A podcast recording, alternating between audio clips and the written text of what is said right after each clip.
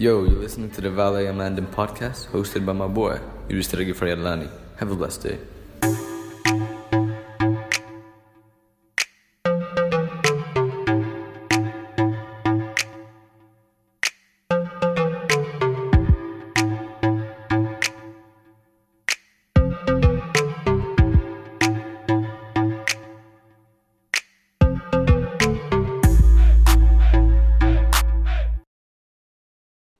Pertamanya adalah lo mau diba lo mau dibunuh anjir sama masa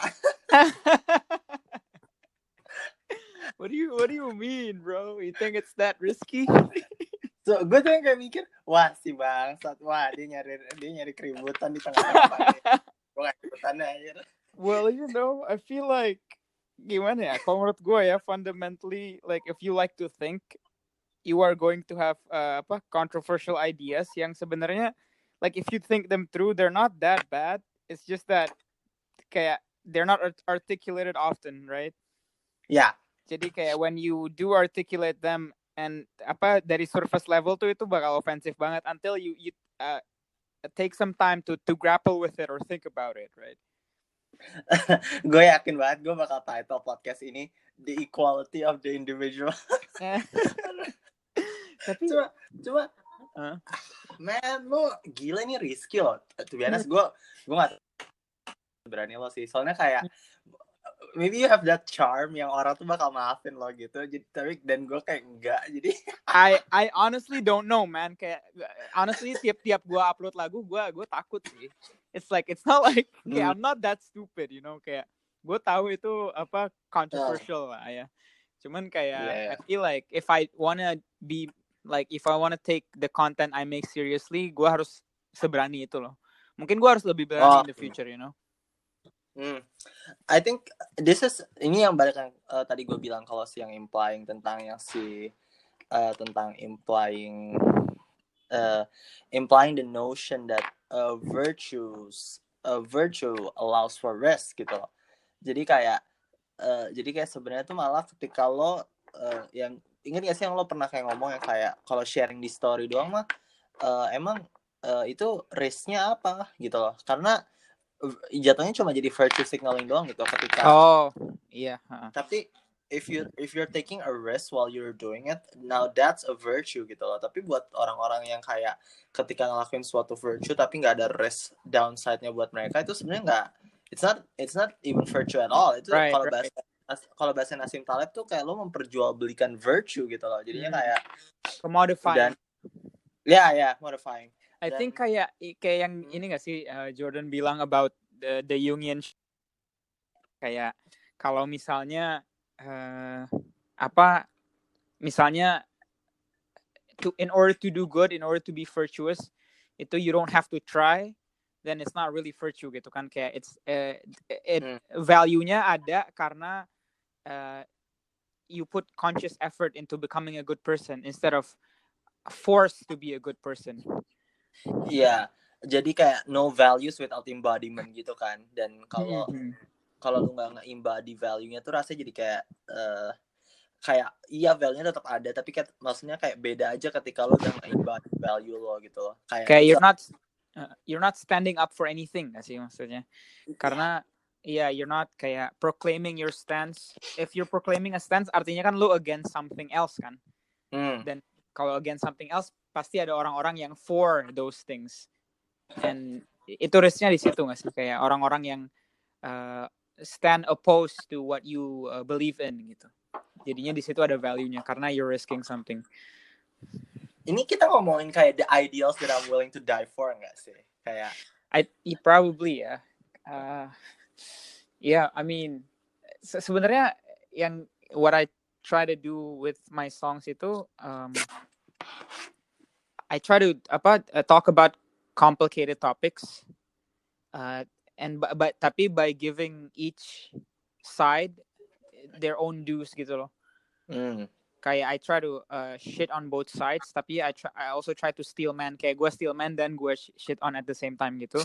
And what I expect that to do to people is that it forces them to think for themselves. Jadi kayak dari medianya sendiri dari lagunya sendiri nggak ngasih tahu jalan yang benar tuh yang mana gitu. Or like uh, it doesn't tell you what to do. Cuman I'm I'm hoping it will encourage uh, the consumers or the listeners to uh, listen to it. And then kayak kalau dipikirin they they they're, they're going to realize the flaws of their own views and Yeah. the uh, strengths of the the v- the perspective that they don't um, necessarily agree with. Dan gue suka banget lo nge-title lagunya Anjay, lagu baru, gengs. Iya. kayak it- itu itu apa I like to do I like I like to make that like a thing gitu jadi kayak uh, the caption and the title yang itu title IGTV-nya kan ya jadi kayak uh, un- unrelated sama lagunya cuman it, it's more like a, a, a, a personal remark on a on a commentary of what's happening gitu You know, I, gue takut sih kayak in this is like article this is like article 13 gak sih jatuhnya. Kayak Hmm. yang yang gue takutin itu ketika itu udah itu untung baru itu untung baru KPAI ngerti gak sih bukan undang-undang ngerti gak sih maksud gue? iya uh-uh. Kayak if if it come to a point di mana kayak anjay dilarang secara undang-undang kayak Hmm. kata-kata itu diundang diucapkan secara undang-undang gue langsung kayak fuck Uh, it's compelled speech compelled speech kata yang punya multitaf Tapi it Jadi is really weird karena eh apa namanya? Come on man, lu kapan sih terakhir dengar orang use anjay as an insult? Itu yang yang gue bingung itu kayak kayak the the people who wrote the people who wrote the thing kan lu udah baca kan pasti ya. Kayak the Ya. people who wrote the thing actually realizes and acknowledges how anjay is used and most of the time it's more like a holy shit kan ya. Anjay itu lebih kayak holy shit atau oh my god. Ya. Kayak oh my god keren banget kayak anjay keren banget atau enggak holy shit bisa kayak gitu. Anjay bisa gitu kan gitu kan. Ya And they they they explicitly eh, explicitly stated in the statement that they have no problem with that. Mereka bilang kayak pemakaian anjay untuk apa ex exclaiming excitement kayak gitu-gitu it's like nggak apa-apa. They, they, they said that, right? Cuman uh, when used as an insult as a as as uh, as something that you say to offend someone else then itu bisa harmful. Mereka bilang gitu kan.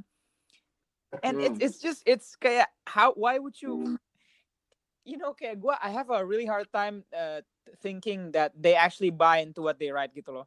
Gua ngerasa ada ada something kayak or someone yang compelling them to write that uh, statement tapi they don't necessarily care about the statement. Karena kan swear words yang lain masih banyak banget gak sih? Like like you know Iya. anjing. It's like yang yang a lot more common gitu loh. Why not address anjing? Kayak kita ngerti anjing itu sebenarnya hewan tapi cara pemakaian anjing se- sebagai insult itu potensi sebenarnya lebih ga, lebih ga- mudah dibandingkan kalau lu ngegunain anjay sebagai insult. It's just kayak enggak literally kapan sih lo denger orang pakai anjay as an insult gitu? Kayak anjay lo jadi itu kan nggak ada kan? anjay is not si- it's so weird man. I don't understand honestly. Kayak anjay is not an insult. Jadi si pelapornya si Lutfi ini tuh si Kak Lutfi Mhm. yang endorsannya semoga lancar amin. Em, itu dia waktu ditanya di podcastnya Om Deddy kayak eh, kayak eh, waktu itu kalau nggak salah dia juga pernah diwawancara di TV One terus dia bilang kayak jadi dia pernah lihat anak-anak di sekitaran rumahnya tuh ada anak yang naik belajar naik sepeda kan terus jatuh sama teman-temannya malah diketawain kayak anjay goblok lu gitu Oke, nah listen listen, anjay goblok lu. Oke, y- lu denger denger kalimat itu yang menurut lu harmful apa tuh? Eh, anjaynya, lunya, atau gobloknya? It's like it's so fucking obvious that the the swear word there is the goblok nggak sih? Kayak anjay is more like holy shit that happened, and then goblok is the insult. It's like why would you ban anjay over goblok? I think I think kata-katanya I think itu mungkin gue paraphrase ya mungkin kayak anjay jatuh lo gitu Okay, I mean I don't know. It's Kita- just it just sounds like kayak eh, yang yang waktu juga sih gue yang last time kita bicarain ingat gak sih kayak a generational divide. It's like the people who are experiencing the rules and the regulations itu, uh, well semua orang ya nggak cuma orang muda doang, cuman kayak the vocal uh, apa demographic yang experiencing the rules itu orang-orang muda, tapi the ones making the rules are like the older people. And like ada karena ada different apa difference in culture and, and generational gap and generational apa uh, shift itu jadinya hukum yang dibikin itu it's like nggak sesuai eh, apa target demografisnya gitu ngerti gak sih karena it's like they're not Hmm. really in the target demographic therefore they're like an outsider trying to regulate uh, a group of people that they, they don't necessarily understand gitu. Hmm. Nah, tapi aduh, how to steal man that? Jujur. Kenapa? Gue rekomend. Oh, gue tuh I don't I don't think you, nge-steal. I honestly don't Tapi think kayak- you can. Uh, uh, you can you, I don't think like still manning white kayak, I mm. think I think uh, the best the the kayak kalau mau um apa sih namanya compromise banget uh, I think the best thing you can do is to uh, say that emang ada kata-kata yang potentially harmful gitu or can be used in a in a in a manner where the potentiality of the apa destruction caused by that word warrants some sort of regulation over that word gitu kan mungkin ya. Like m- mungkin misalnya But- misalnya the n word gitu kan. But kayak something like that. Oh, cuman kayak uh, itu kan nggak ada kulturnya di Indonesia. It's like that's a, that's a western thing. And um kayak yeah I think that's the best deal man that I can think of honestly. Karena I don't know man. I don't know why this happened honestly.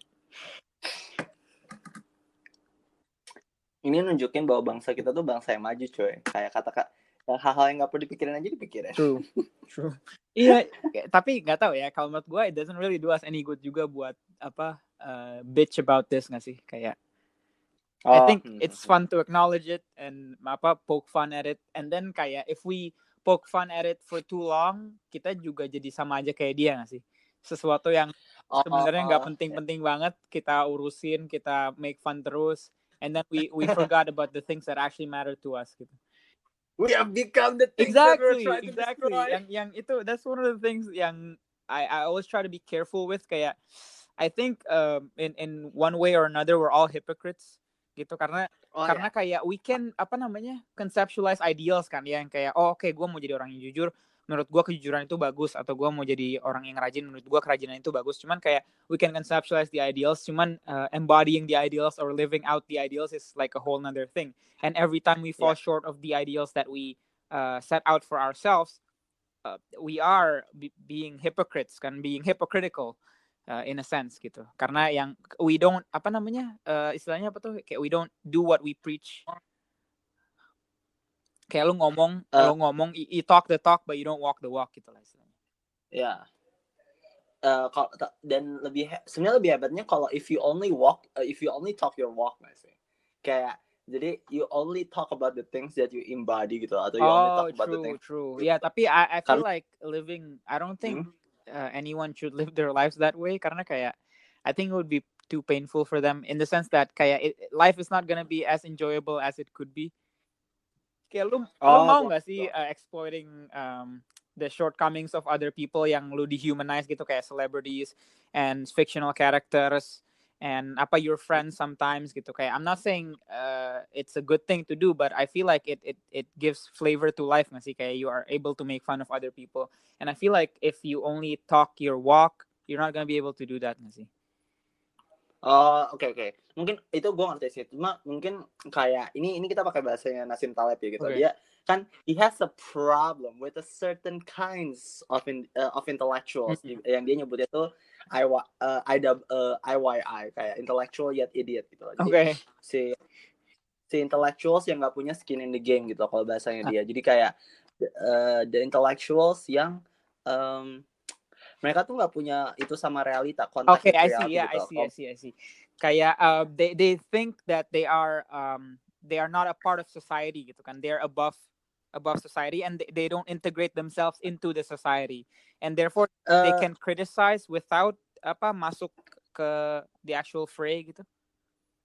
Eh, itu itu bagian itu itu kayaknya kalau udah kalau udah parah bakal kayak gitu tapi yang eh, the the main important part itu kalau sama si Nasim Taleb tuh yang dia nggak suka itu adalah eh, people that go from theory to practice itu biasanya bakal bakal eh, bakal lebih bakal chaos di mana kalau orang-orang yang from practice to theory itu bakal jadi lebih bagus Benar, gitu benar. Oke, oke. Oh, so that's his that's his Jadi- main point. That's his main point karena dia bilang gini sih dia tuh paling nggak suka uh, dan dia sering banget dan bukunya di Skin in the Game tuh dia ngomongin Paul Krugman berkali-kali dia paling nggak Dia dia dia ngomongin paling siapa? nggak suka Paul Krugman Oke. kayaknya semua no- Nobel laureate yang dari dari behavior economics diomongin semua Oke, sama oke. dia. Eh, dia cuma senengnya tuh sama Daniel Kahneman Oh iya. sama Danny. Oke. Em, jadi eh, si jadi dia nggak suka sama ekonomis yang dia nggak suka ekonomis yang bukan psychologist. Jadi dia suka dia nggak suka karena gini loh. Eh, jadi there's there's a book yang dia tulis dia tulis introductionnya gitu lah kayak Jordan Peterson nulis di Gulak Archipelago Oh iya kan iya gitu. iya. lah. Jadi eh, ada buku eh, judulnya tuh Lecturing Birds How to Fly. Oke. Oh iya, Nah, heard, tapi Lu lu kalau lu denger judulnya aja kan lu langsung kayak ah iya gue ngerti gue ngerti gitu loh. Aha. Kayak when, when you lectures bird how to fly itu sama kayak para economists trying to explain the models of our eco of our economy.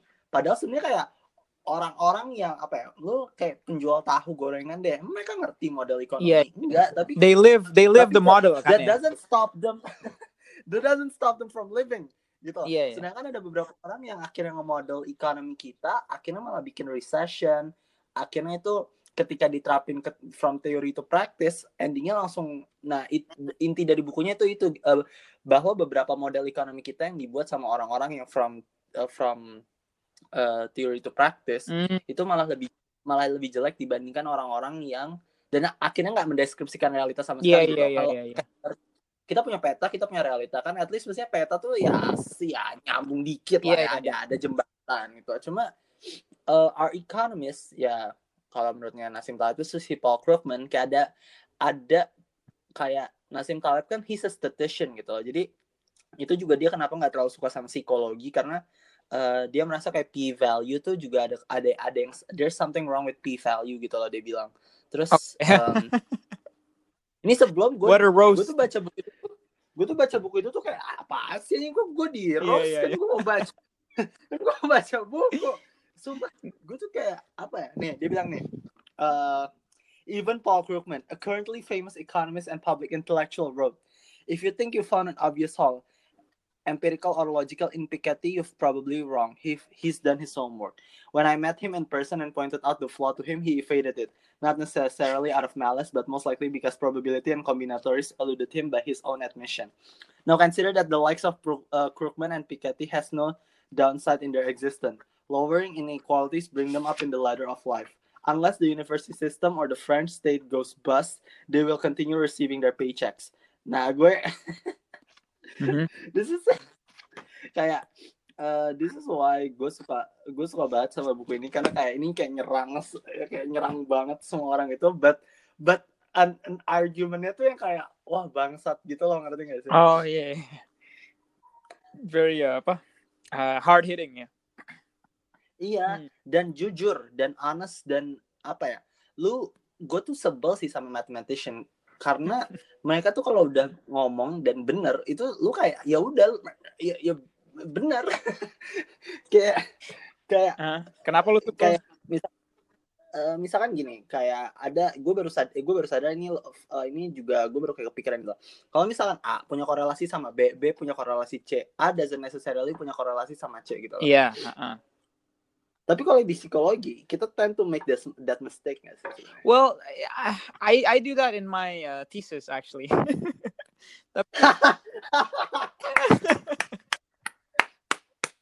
no, but but the the thing is though, the thing is kayak uh, kalau misalnya B B sama C correlate kan, and then B punya apa korelasi sama A, uh, which means there are ways in which C bisa mempengaruhi A, or A bisa mempengaruhi C, even if uh, it's it's not significant enough gitu kan misalnya. Hmm.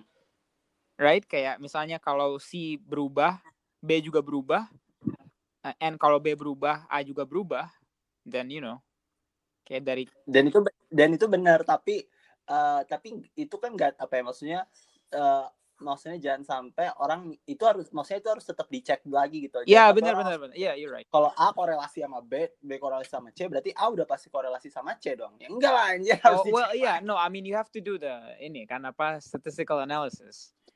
Iya, Yeah, but aduh. This is why, this is why gue tuh sebel kalau psychology udah ketemu statistics karena kayak you gotta get call out a lot of times, most of the time.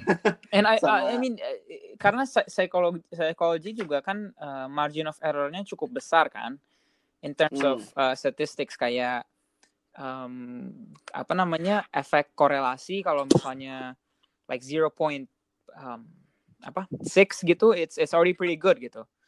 Eh, misalnya itu kayak udah cukup besar lah ya 0.6 in in uh, social sciences and humanities cuman misalnya lo um, do research di kayak medicine kayak gitu-gitu kan literally margin of errornya harus kecil banget gitu kan harus kayak obat ini sebelum bisa lo rilis harus kayak uh, 0.99 atau apa gitu um, dan- ya, seingat gue juga. Iya kan, jadi kayak itu emang emang beda, tapi juga karena it's it's a- it's a lot more complex nggak sih daripada just scientific formulas gitu. Karena it's not just human behavior, tapi how human behavior affects their environment and how the environment affects themselves and other human beings. Jadi kayak emang faktor faktor yang di accountnya itu banyak banget gitu kan.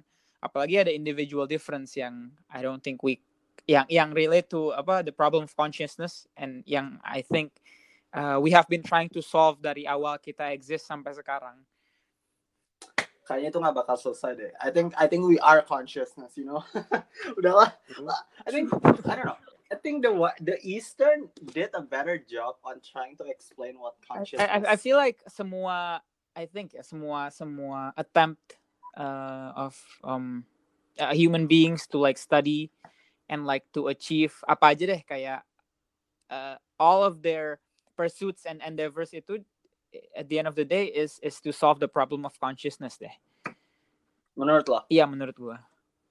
uh, kayak how, how uh, coba uh, try to elevate that. so Uh, far ya kayak misalnya kan uh, uh, the problem of consciousness itu yang mm, yang kayak you know in, in the Bible apa the the fruit of knowledge kan dimakan and then kayak disuruh jangan makan karena uh, when you makanya itu is the fruit of knowledge right kayak by eating that fruit you gain certain knowledge and I think the the the type of knowledge that it's referring to is like uh, to be able to reflect on the fact that you exist you know kayak lu bisa sadar kalau you're a thing and like you're situated in a place. Kayak lu ada lah you exist you acknowledge that. And then uh, the next step would be to wonder why kan?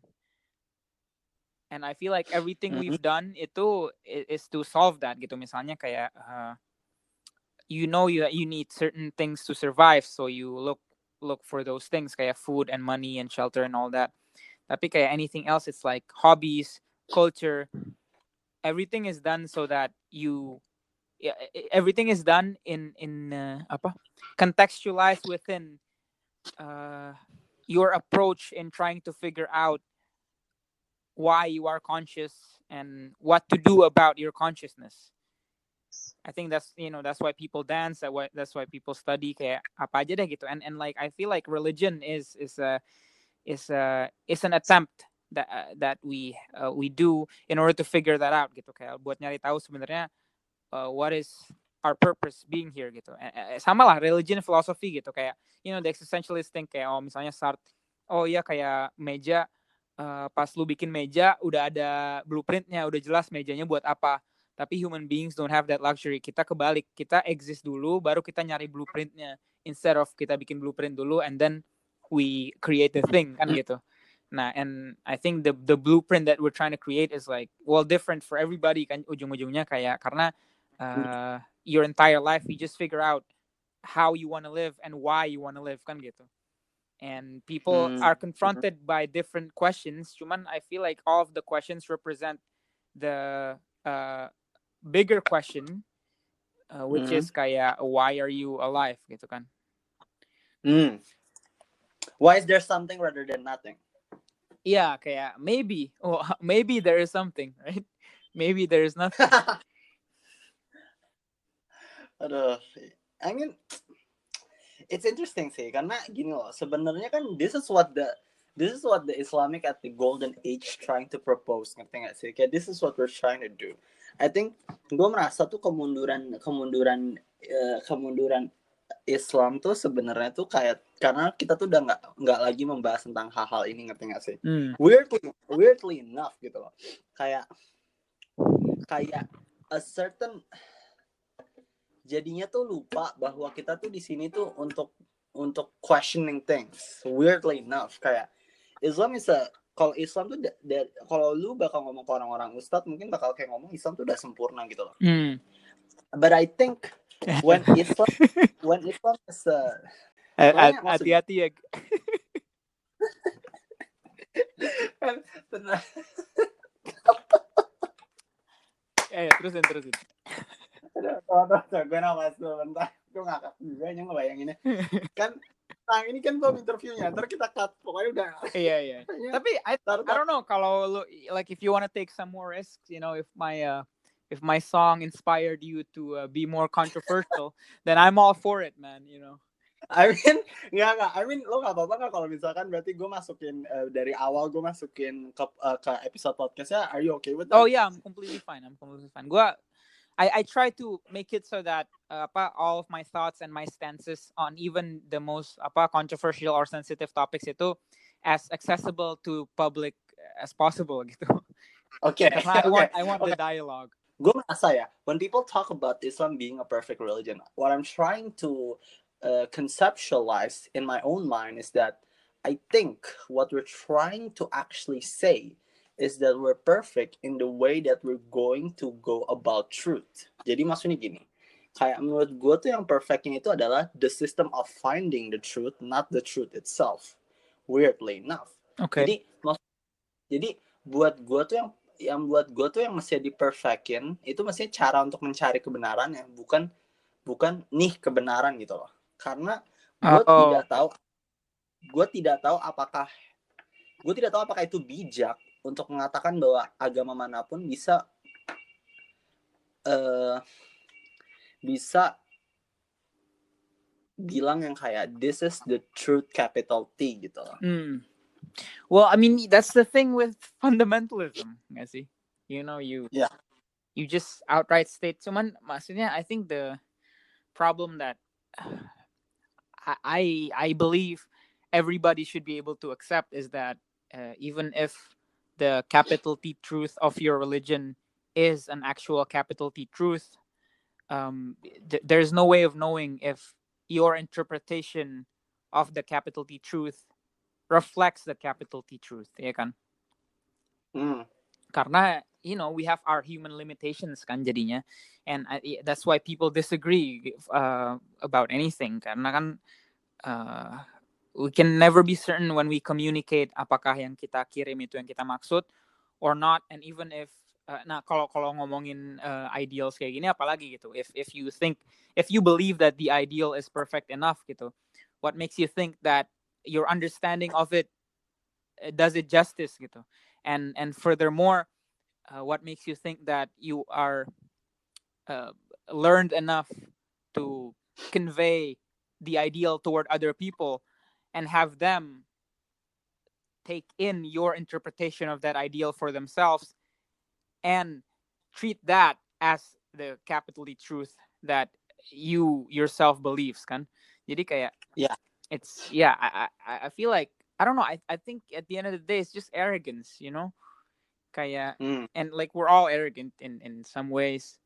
Cuman I think it's best if we are able to acknowledge that gitu cuman cuman emang uh, at the end of the day jadinya kayak oh berarti we can never get to the truth dong so you know kayak itu kan the that would be the the uh, counter argument to it. And Yeah. I think uh, that may, that might be true gitu we don't have the capabilities as of right now and we we're not sure if we ever will to figure out like the mystery the mysteries of consciousness.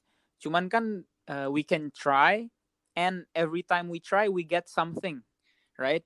Every time we try we get uh, something that we didn't have before and shouldn't that be enough? I think that should be enough for this strive for anyone gitu kan gitu kayak striving for or the striving for actually getting to know something yang lo tahu lo udah pasti nggak akan pernah tahu gitu Ah, gitu. ah. and and and not because kayak oh you you'll be uh, not necessarily because you'll be closer to finding out the truth but but because by by um honestly seeking out for the truth you gain something that you didn't have before gitu aja kayak jadi so you can be more than what you were and i think that should be enough for everybody but but apparently not kan if you look if you look around us, it's obvious that that's not enough for for a lot of Yeah. people.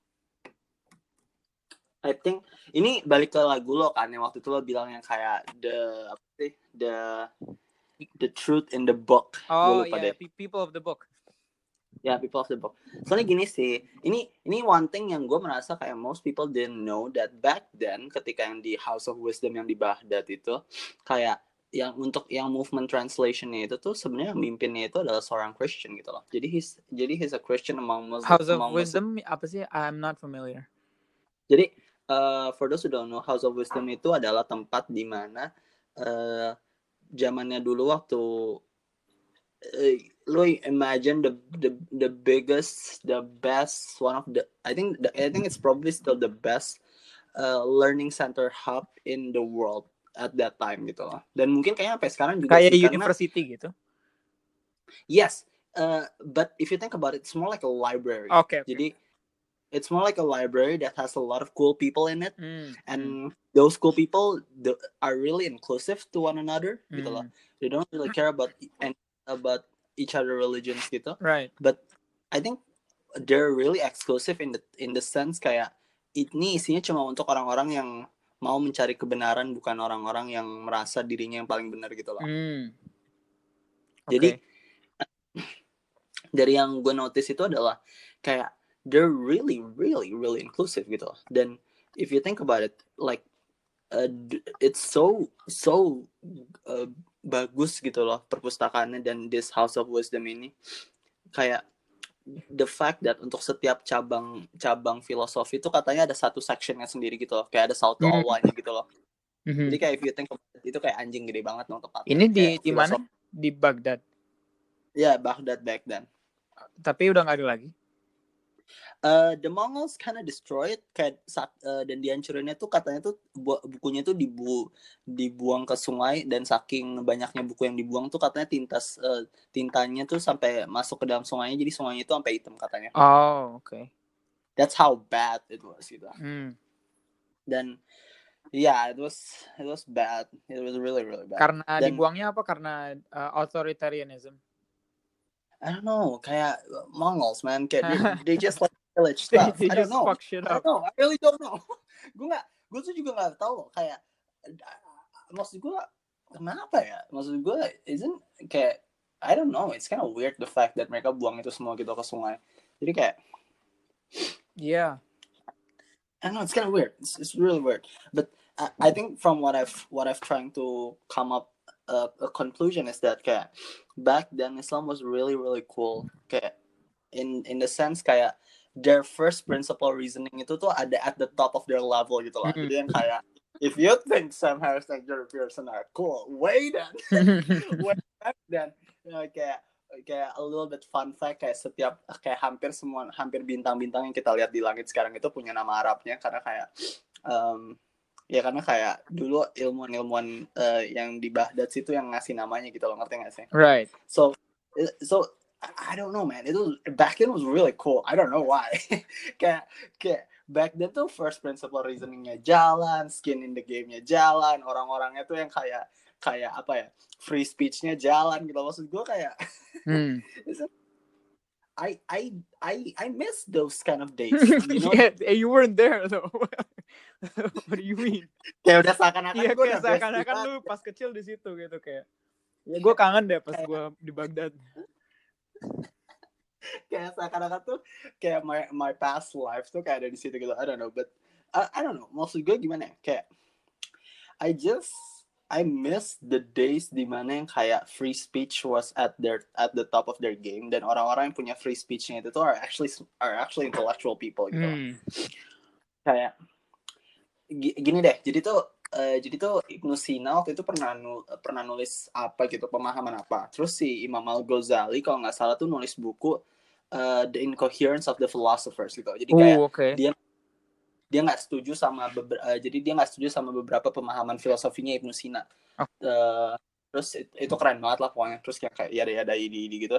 Terus ada yang terus akhirnya kalau nggak salah tuh 200 tahun atau berapa gue lupa deh berapa puluh tahun atau berapa ratus tahun setelah itu ada orang namanya si gue lupa namanya siapa Averroes kayaknya kalau nggak salah. Dia dia nulis buku judulnya tuh The Incoherence of the Incoherence gitu. Jadi kayak rebuttal terus gue kayak mikir man back then people were so cool. Kayak kalau lu nggak suka sama pendapat orang lain instead of going to Twitter you create you write a book. Lu you, lu bikin kitab terus lo lo jabarin like with with apa with an extensive long pages of arguments iya gitu iya iya that everyone can read gitu Eh, eh, and huh. and then and then someone else had to rebuttal your own rebuttal Yeah. against terus gue kayak man back then was well it, apa European philosophers do that too you know Hmm? Eu- Eu- Gimana, gimana? European philosophers do that too you know kayak kalau lu read I mean teksnya Descartes atau Hmm? kayak in Descartes apa the meditations uh, meditationsnya Descartes yang ada enam part itu kayak dia juga uh, bikin apa objections and replies gitu where he answers to the objections of the readers of of what he wrote gitu kan and if you look at apa aja deh lu baca uh, Sartre atau Nietzsche kayak gitu-gitu pasti di di buku mereka tuh it's more like they have their own ideas cuman they always relate their ideas to the past philosophers Hmm? in, in a in a in a way that they critique the older ideas but also um, integrate some parts of the ideas that they agree with into their own ideas jadi kayak Hmm. kayak um, apa ya kayak grup chat lah kayak grup chat yang kayak lu nambah-nambahin obrolan lu tuh uh, jadinya bersatu gitu cuman lu nambahin pesan-pesan lu sendiri gitu loh so I think it's it's it's pretty similar. Hmm. I think I think yang gue paling suka tuh the fact that gini sih kayak kalau sekarang lu ngomong tadi yang tadi lu tiba-tiba kayak ngomong ya be careful ya gue langsung kayak hmm iya juga sih kayak. Itu I said soalnya- I- iya iya Huh, go ahead. Gue gue ngerti banget gitu loh karena gue juga nggak pengen masuk penjara kan gitu. True true.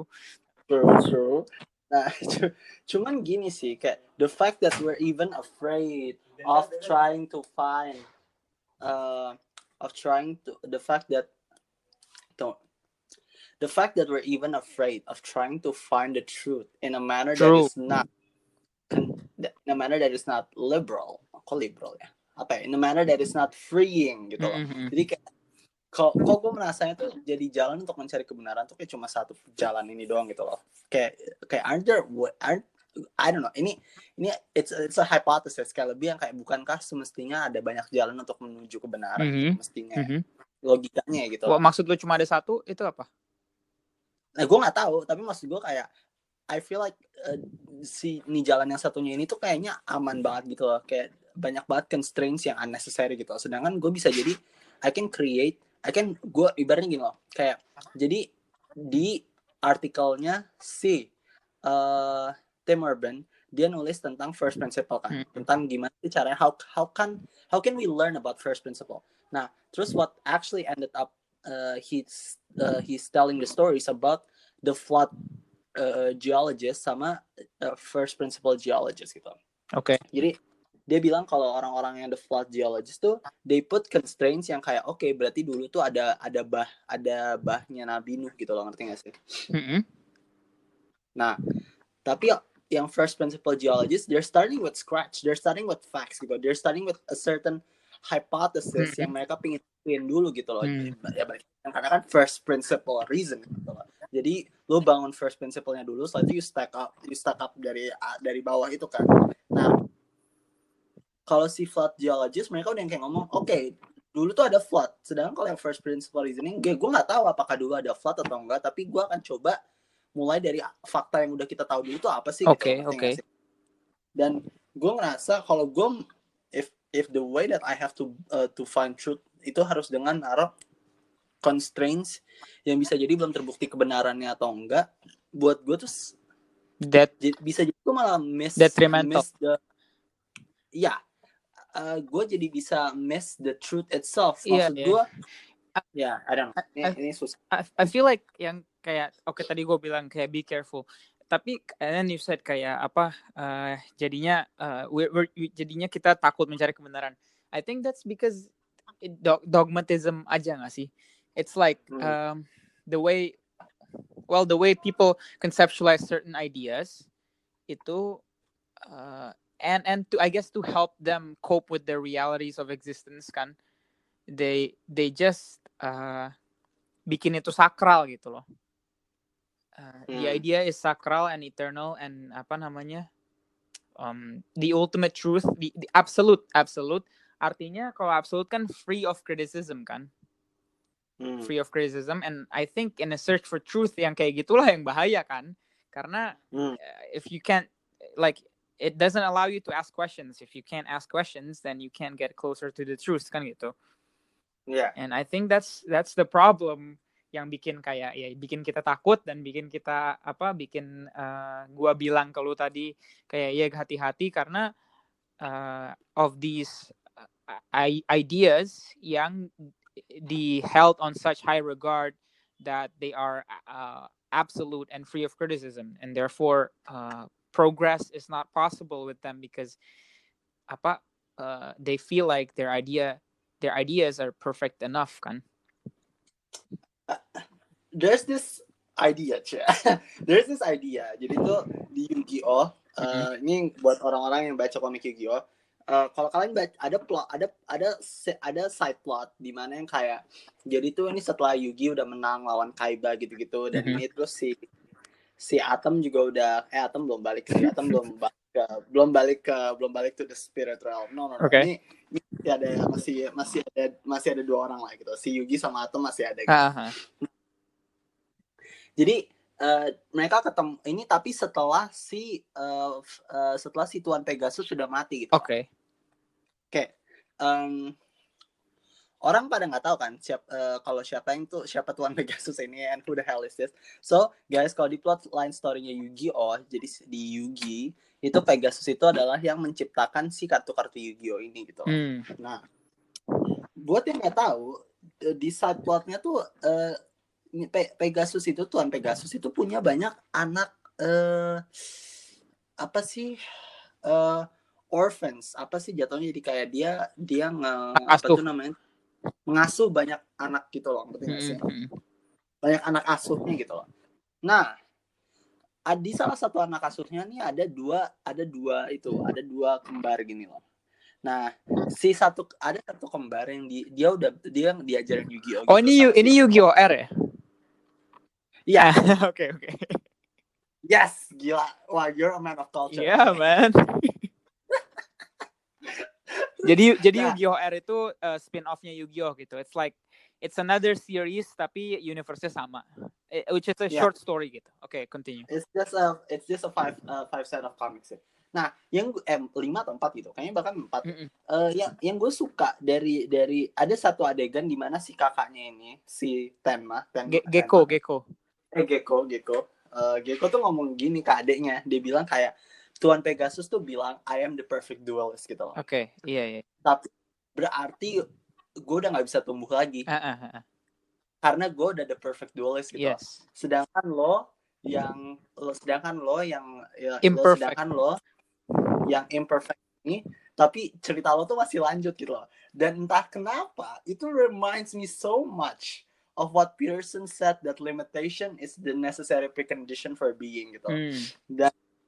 The fact that we are limited that means our story are still worth continuing gitu loh Yeah. Yeah, and dan and I think uh, Yako uh, which is adiknya yang yang imperfect itu dia ngalahin kakaknya kan?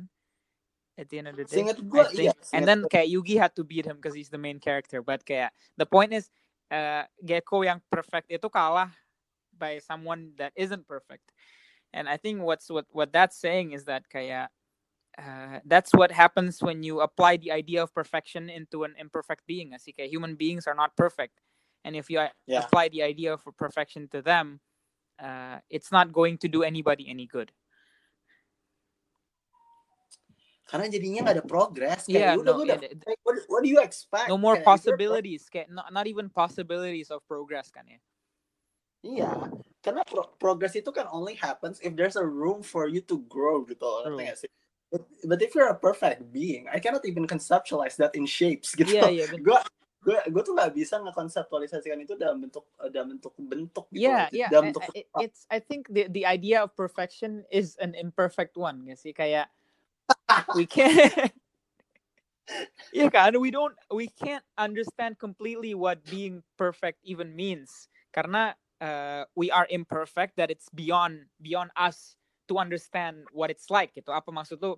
Makanya ini kan, uh, this is a very apa namanya um, stereotypical question that um, I would say the the the generic atheist asks the theist is that okay so uh, apa uh, God is perfect kan gitu uh, so he can do anything therefore can he create a huge rock that he himself cannot lift terus kayak jawabannya adalah misalnya bisa lo udah pernah dengar belum have you heard of this question before? ini ini itu fallacy deh singkat gue pokoknya endingnya um, kayak Superman juga pernah ditanya ini kan gue lupa di komik apa gitu tapi Superman Mhm. tuh pernah ditanya kayak kayak what happens when when an unstoppable force meets an immovable well i object mean gitu. but, but but but i think i think the point is kayak if you claim that uh, if you claim for perfection then kayak then you can create a rock that apa uh, you can't lift kan?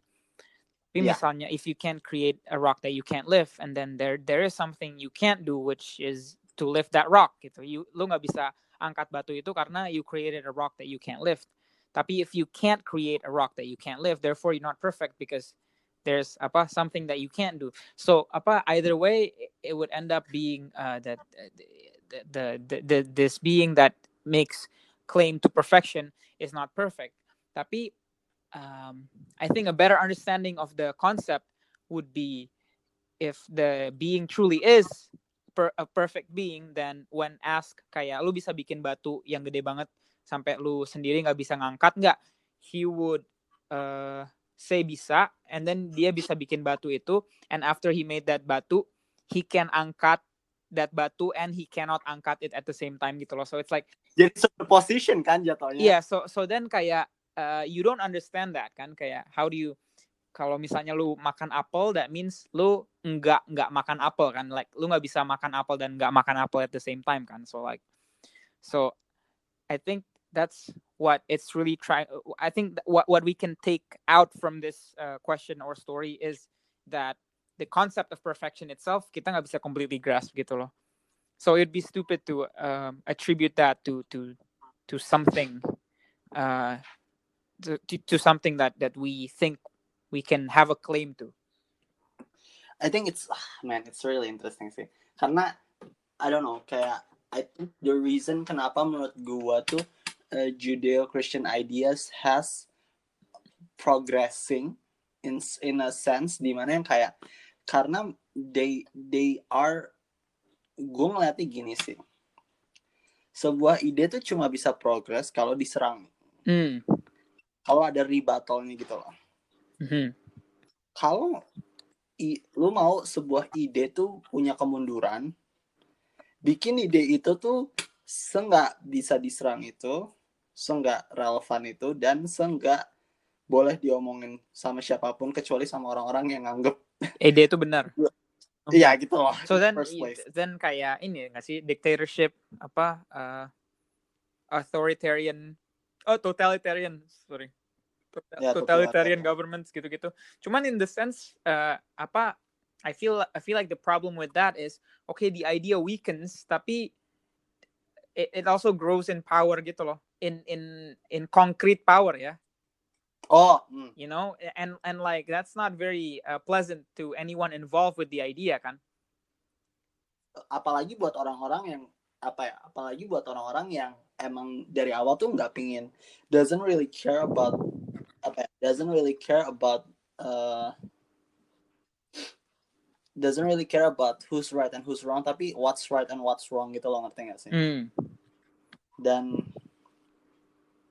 gue gue ngelihatnya sih gini sih kayak kayak it's it's I think it's kind of sad the fact that kayak kita tuh tidak mendiskusikan agama lebih lebih luas di negara ini. critically nggak sih. We don't discuss it Cri- critically critically ya, critic- and and critically we don't we don't do that because it's taboo. It's like it's very clear why we don't do that nggak sih. Karena as soon as you do that you're going to be accused of um defiling what is perfect kan defiling Hmm. perversing what is regarded as the absolute so Hmm. yes it is a shame that we don't do it tapi there's a very clear reason why we don't do it and Hmm. as much as i would like for that reason to not exist it exists very strongly and i don't really see any way that it would disappear in the near future would would oke. This is oke btw eh, buat buat kalian yang nggak tahu gue sama Baras juga udah pernah bikin podcast lagi. Jadi kalau buat kalian yang belum denger dengerin podcast sebelumnya tolong dengerin. Karena yes uh, the one the one thing yang gue waktu itu bilang ke lo dan alhamdulillahnya sedang gue jalankan Mhm. itu, itu adalah trying to find the intellectuals di Indonesia. Jadi guys, gue lagi bikin net newsletter judulnya tuh the Indonesia's Intellectual Initiative dan gue belum bilang ke lo, Oh, tapi that sounds sounds very cool kan kan itu Yeah. itu market marketable marketable kan the sebenarnya. III. It's, it's, that's the next Illuminati.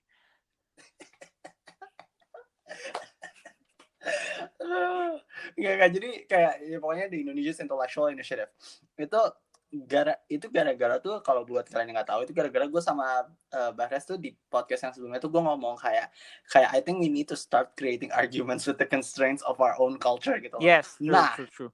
Jadi yang gue lakuin adalah gue selama pandemi ini gue udah beli beberapa buku yang udah ditulis sama para intellectualsnya orang-orang Indonesia. Okay, yeah, that's a good start. Jadi weirdly enough Mhm. Eh, ketika gue baca buku-buku ini gitu, ketika baca bukunya si Suhoki atau baca Mhm. bukunya tentang eh, psikologi Indonesia yang dibikin sama ada ada dosen gue di UI gitu loh. Okay. Jadi it's interesting in the sense kayak wow ternyata cara ngelihatnya tuh eh, ada beberapa yang sama, tapi ada beberapa yang kayak oh kayak saat gue baca ada ada chapter di buku yang psikologi Indonesia itu tuh tentang kesurupan gitu loh Oh yeah, okay. Kayak kesurupan tuh is not itu bukanlah sesuatu yang di, dibicarakan di eh di US ngerti nggak sih? Well, I mean, exorcism nggak sih? Apa namanya? Iya ya, cuma Possession. cuma possession. kita kan Yeah, it's it's yeah. not as cultural as it is here gitu. Ya gitu loh. Jadi tidak cultural influence-nya tuh nggak at least nggak nggak bisa dibikin konten jadi YouTube lah gitu. kayak kayak kalau di kalau di Indo kan kayak bisa lah gitu dan dan kita akan nge-approach-nya juga beda gitu. Kalau orang Indo bakal yang kayak kayak ngerti nggak sih? Kayak bisa jadi bukan manggil yang eh, bukan manggil ustadz atau manggil eh, atau manggil itu suster dari mana gitu bukan tapi bisa jadi kita manggilnya malah dukun gitu Iya, iya. dan ketika orang orang Amerika ditanya dukun tuh apa ya dukun itu em, gimana ya cara jelasinnya dukun tuh apa Yeah, true. Em, I, I'm I'm super interested in dukun. You know, I I I wonder kalau udah ada like research papers on dukun. Karena it, it, it seems like they, they are widely accepted as effective kan. Kayak they're they're widely accept, accepted as work. Kayak they work. Lu lu ke dukun, you get what you want gitu kan. Cuman um, kalau se, se verifiable itu, then we should already understand how they work nggak sih? iya dan gue mikir gini loh ya apalagi kalau kita misalnya ngomong soal babi ngepet gitu loh kan kayak d- does it actually work gitu loh Yeah, that's the thing, Kayak- right? Kayak it's actually interesting kalaupun itu work we need to know how it works Exactly. Kayak I want to see scientific papers done on dukun and and fucking apalah tuyul, all all of that all of that stuff. Karena kita, I feel like kita tuh we we readily accept it as as as true and working. And I'm not saying it is or it isn't. I'm just saying kalau kita so readily accept it, then we should already understand how it works, kan? And then I don't think anybody understands how they work. So what you're saying is and and and what's what's weird is kayak well I don't know ya. Uh, cuman sejauh yang gua lihat nggak ada nggak sih uh, dosen Indonesia yang tertarik gitu? Isn't that like fun? Kayak oh how do you not how are you not interested in that? Atau mungkin juga mereka takut kali ya? Mereka iya. takut uh, backlashnya takut backlashnya. I, I mean itu uh, backlashnya uh, bisa jadi dari dari the, dari the dukun community sama dari the academics community jadi lu udah lu udah nggak diterima di dua tempat gitu loh I guess kayak Jung gitu kan like you know Jung that's what that's the type of shit that he apa uh, did research on you know kayak uh, mimpi-mimpi suku-suku di Afrika you know Jung talked about uh, orang Batak Hmm? kayak ada culture Batak yang I guess super old. Se- jadi sebelum Hmm. Indonesia jadi negara kali ya. Um, kayak dia bilang he was talking about spirits and there's this belief in old really old Batak kalau even if you're a good person when you die you're gonna turn into an evil spirit gitu. And oh, interesting. Uh, yeah, and he was using well, he was using that as an example of uh, how we have this idea of another uh, a realm that we don't have access to, and uh, that that is represented by the unknown gitu kayak gitu gitulah. But like, yeah, the thing is kayak he he looked into um, all of these cultural stuff yang lebih quirky and lebih mystical gitu kan, and Indonesia kan has a shit ton of those, right? We have all of these strange beliefs kayak apa sih pamali lah, um, apa right? And like Hmm. and like um mungkin the the correct the better answer would be kayak okay so then we should be the ones to make scientific papers of those things cuman it's just weird to me that nobody has done it yet you know Hmm. E- either that atau mar- eh, marketingnya kayak kurang gitu Oh, iya, tentang iya, iya. ide-ide. true true true I think ini eh, balik lagi kayak eh, contoh kayak misalnya kemarin yang lo bikin video yang tentang eh, the patriarchy and the Yes. individual gitu. Kayak gue mikir what, what- eh, kayak kalau misalnya ngomongin itu tapi da- dari konteksnya itu di orang Indo gitu loh. Ngerti gak sih maksud gue? I feel like uh my last song yeah it's it's Mhm. very much um oriented toward Indonesian audience deh Mhm. I think so. Kan lu, lu you finished it, right? And I made the, Yeah. I made the remark about the gerbong KRL. Ya, gue gue tuh kayak aduh nih orang sumpah mencari mencari ke mencari masalah di tengah pandemi. Gue soalnya kayak the, the thing yang gue paling suka tuh sebenarnya yang the one thing that I love about the song tuh the last one minute atau two Ah, minute, iya. the last Yang ada Oh, orang 30 seconds. arguing itu ya. Kayak ya uh, so so is he a reasonable person or what? No, they're only reasonable if they agree with me. Gue Yeah. damn, orang tuh nyari musuh. aja." I just I just I think the way I write songs, the way someone would put forth an argument. Hmm? So for example, in a debate, uh, kalau lu present argument, you want to make sure that all of the potential holes are filled kan kayak you present an argument and then you see the potential weaknesses or flaws of the argument and then you try to uh, fill in those holes with like you try to anticipate how the people are going to react to the argument. Yes. and then loop uh, prevent that from happening. Gitu by by uh, articulating those sides of the arguments as well. Hmm. Nah itu yang gue bikin uh, w- with my song. Gitu kayak I have main ideas and then once I present the main ideas gue mikir kayak okay if I were to disagree with these ideas what would be the point that can be attacked fairly can uh, can is is a genuine flaw of the idea gitu. And then I try to incorporate those flaws into the songs as well. Jadi kayak gue taruh juga uh, apa namanya potential criticismsnya potential backlashnya kayak gimana I put that in the song as well. And uh, itu balik lagi ke tujuan gua yang I just wanna uh, make people think and then they are forced to draw the conclusions for themselves because all of the sides are already argued for and argued against. Jadi Hmm. kayak, I feel like in the song, if you are someone who thinks that uh, men and women should always be treated equally, uh, almost as if um, we're the same thing, then you are going to find um, parts of the songs, uh, parts of the song that supports your thinking, but also parts of the song that go against your thinking. Yeah. And then if you're the opposite, that you think that oh uh, yeah, I'm not saying cewek lebih baik dari cowok atau cowok lebih baik dari cewek, tapi gue setuju kalau mereka itu beda dan and therefore lu nggak bisa nganggap mereka sama. Uh, you are also going to find um, some points that support your view, but also some points that go against your view of, of, of, of that of that perspective. Jadi kayak at the end of the day, you're forced to acknowledge the flaws in your own thinking, and you're forced to, forced to acknowledge the uh, positive sides or like the the the truth of another perspective. It's like a dance. It's like a dance. Yeah, it's like a dance, and I think that's that's what's beautiful about satire. Well, meta meta satire, you know. okay uh, I feel like it's it's a it's a fairly new in sih new form of of art, I would say ya. Yang gua Mhm. tahu cuma satu orang yang gua kasih lihat kalau itu the YouTuber Mhm. Dreg, remember? Mhm. So you know if you're into political theories, uh, guys, go check out Dreg. He's a he's a great apa satiris uh, YouTuber gitu. He makes political satire. So satire so far is uh, you take an idea and then you make fun of that idea by exaggerating it, right? Mm. Kayak misalnya you're you're trying to satirize Donald Trump gitu kan. So you act out Donald Trump kayak um, you take out the idea of Donald Trump and then you act out the idea in such a, uh, an exaggerated manner that he looks extremely stupid gitu. Cuman you don't say outright in the in the actual content that oh Donald Trump is stupid. You don't say that. Uh, on the contrary, you might say something yang quite the opposite kayak oh Don- Donald Trump is actually a genius kayak gitu-gitu. Tapi it's done in an ironic way in, a satirical way in which people yang nonton can tell oh this guy is making fun of Donald Trump kan gitu. Mhm. Nah, meta satire on the other hand, it's more like it's more like um, uh, there's a possibility that orang yang bikinnya is not entirely sure of what they are saying. Mm. You know, so it's almost like you're using uh, your creation, your performance, uh, to raise a question and to uh, to create a discussion without without a without a clear conclusion.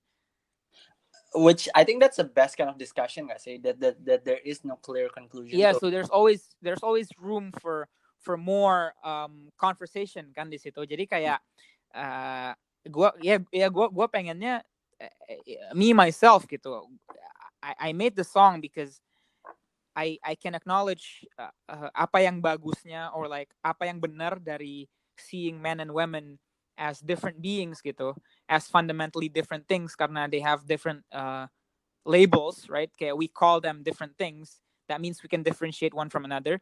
Uh, truthsnya apa dari situ positive sidesnya apa dari situ tapi juga negative sidesnya apa and and what's bad about seeing the world in that lens and then gue juga jadinya bisa ngelihat well, what's appealing and what's true about treating um, men and women as if they're the same thing and and uh, equality and all of that things. Gue juga bisa ngelihat why that's bad and why that's good. Jadinya kayak uh, in that sense I made the song so that I can address all of these conflicting ideas within myself and see how people perceive it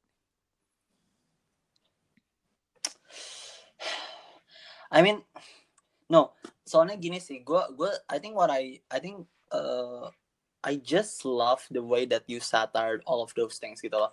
Hmm. Dan the way that you build up the argumentnya sih menurut gue yang menarik gitu loh. Karena um, I think what I'm most interested in ketika gue I think ketika you nailed it down to I don't think the game is important. I don't think this game is a good game to play gitu loh.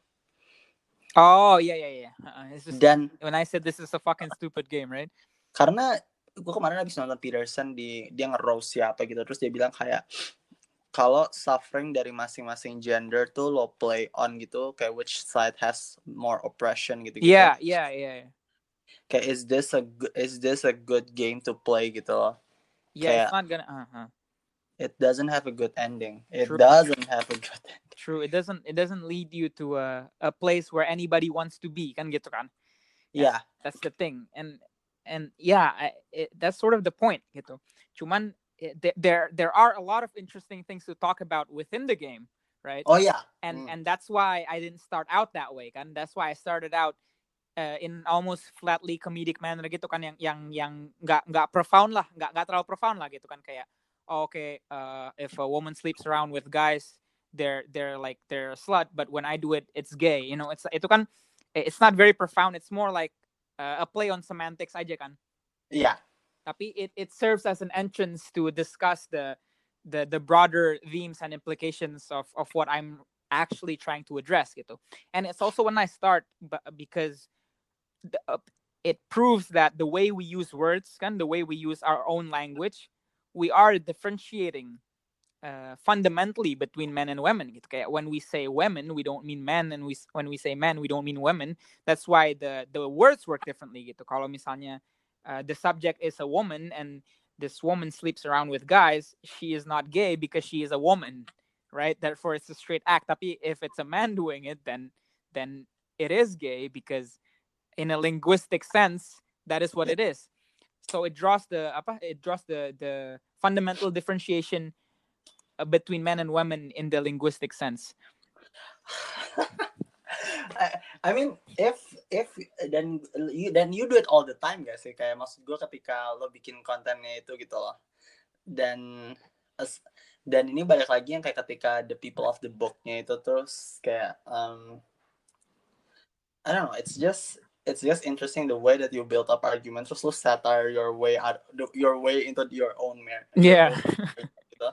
dan I think it's a good way to apa ya I think it's a fun way to start an actual apa ya, discussion on things that actually matters gitu loh. True, true. That's that's really what I'm trying to do. Actually, I just want, I just wanna, I just want people to apa, be more critical toward their own views gitu. I just, I just want us to realize more. I guess that uh, the way we think of stuff is always filled with flaws. Then I think when you're too sure of something, that's probably a good sign. Uh, you should re-examine it. You know. Hmm. And tapi I do acknowledge that uh, on the other hand, you need to uh, be very sure or you need to have faith on something so that you can uh, keep on living kan ya. Yeah. You always have the ideal to strive for. Cuman I don't think we have a short age uh, of that right now gitu. Kayak I think everybody is striving for for something. And kayak uh, I don't think it's necessary for me to give more things to strive for for them tapi I think my my role or my purpose would would better suited in um keeping keeping them in check as in uh, to always uh, remind everybody myself included that uh, we are never perfect you know Hmm. Dan I think gini sih, I think uh, this is like innovation. Ini ini yang waktu itu gue pernah bilang kalau kan, this is like shifting shifting entertainment di Indonesia tuh yang gue mau kan sebenarnya kayak gitu-gitu di mana yang kayak ada ada certain content yang emang harus harus make you think gitu loh, make you actually think and ponder about your own kayak ke kayak creating a quarter life crisis in a micro gitu loh. Oh, creating for like, life. Why bagus banget aja kenapa creating a, a- creating a quarter life crisis in a microdoses. in a mic yeah, in a microdoses you know readily consumable kan ya disguise uh, disguise as entertainment disguise as mindless consumerism. Kan gitu kan? Yeah. I thought that I feel like that's it's it's why apa namanya um art is like necessary. Itu ya buat kayak gitu gitu. It's to articulate the things that we don't understand. It's like you have you have um academic theories to explain things that you do understand gitu and you have uh all the more practical people like the engineers to implement the things that you do understand kan. But then um, there are the artists which i think what they do is they they try to articulate what we don't understand. And i feel like uh, philosophers uh, are sort of in the middle gitu, in the middle between like uh, uh, in the academic in the academics and in the arts karena what they try to do is they try to articulate what we don't understand what's beyond us in a way that is extremely uh, rationalized kan ya I think what I what I'm apa ya? Tadi tuh yang gue pikirin tuh adalah kayak ketika lo ngelakuin ketika lo ngelakuin itu gitu loh, yang basically basically what you're trying to help people do is to expand themselves. Jadi expanding their their notion of their own self gitu loh. yeah yeah yeah, yeah. ketika lo nge-expand seseorang mau itu vertikal ataupun horizontal gitu jadi kayak lo nge-expand itu secara tiga dimensi gitu jadi kayak dari depth pemahaman tapi juga mereka tuh semakin utuh sebagai manusia gitu Hmm, hmm.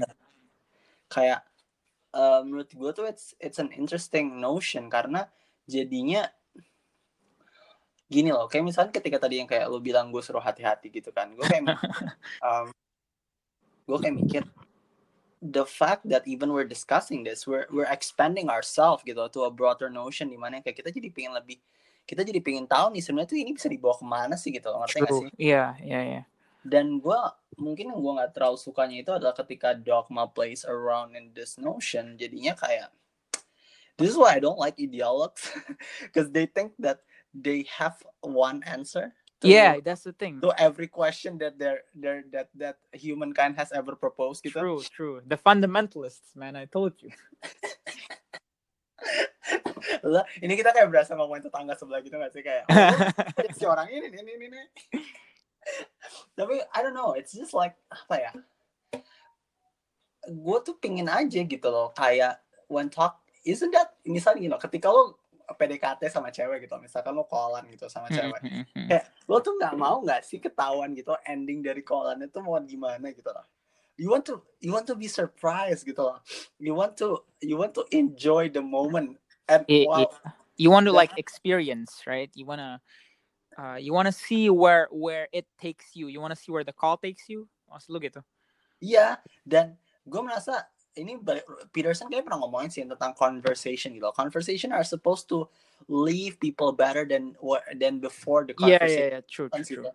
Dan gue merasa tuh sebenarnya finding truth is like that gitu loh. Kayak kayak Sam Harris sama Peterson tuh bisa jadi kayak they, they might never come to an agreement gitu loh. yeah yeah yeah But the fact that they've done the talk, kayak they respect each other gitu loh. Dan ya apa ya? Ya intinya Peterson and Harris akan tetap menjadi Peterson and Harris, akan tetap menjadi diri mereka sendiri gitu loh. Mhm, But um, tapi ya mereka akan lebih apa ya? They've become more clearly articulated in their own ideas gitu loh.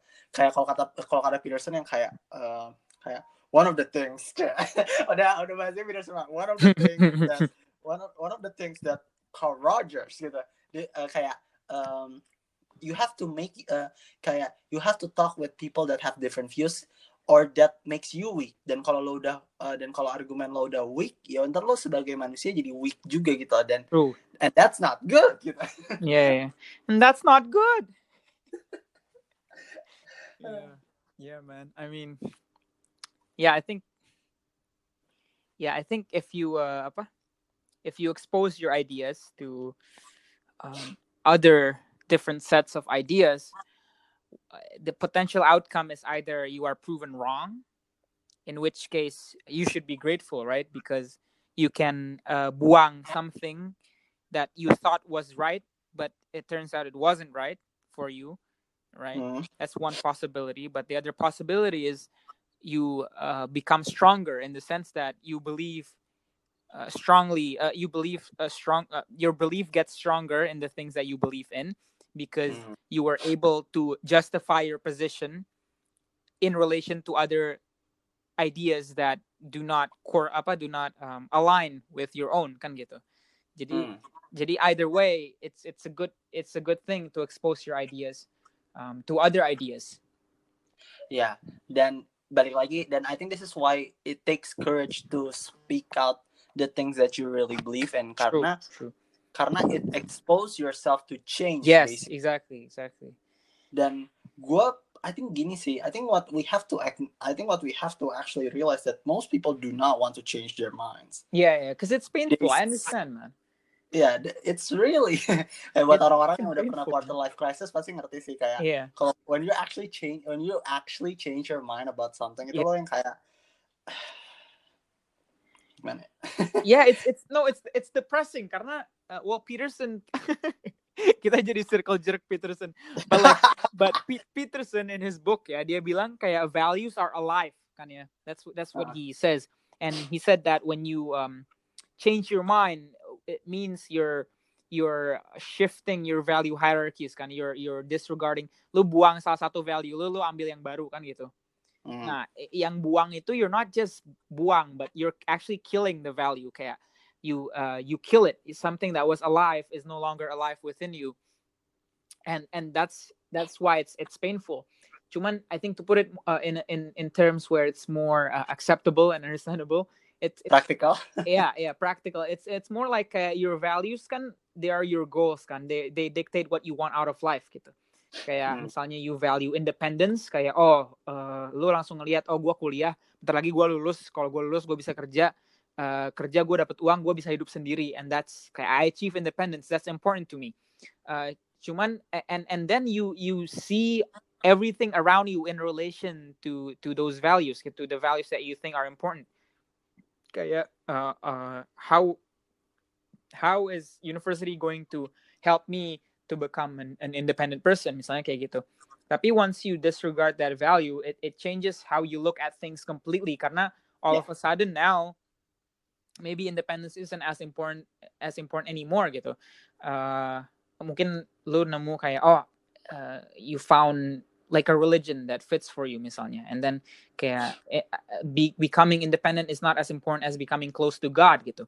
And then that Hmm. would that will shift your perception entirely. Terus misalnya lu lagi pulling out an all nighter uh, buat tes besok lu jadi bingung kayak ngapain sih wh- why have I been wasting so much time studying what I study kayak mungkin lu belajar banyak banget karena if you you really want to be independent while I could actually uh, get get uh, apa closer to God misalnya gitu. Misalnya gue bisa baca Al-Quran or uh, banyak sholat sunnah gitu-gitu. And and it's painful because you realize at that moment you've wasted so much time sebelumnya gitu. Lu abisin banyak banget waktu. Jadi uh, in order to shift value you have to acknowledge that you messed up you fucked up at some point and you are never going to get back all of those uh, times that you spent and all of those energies that you spent.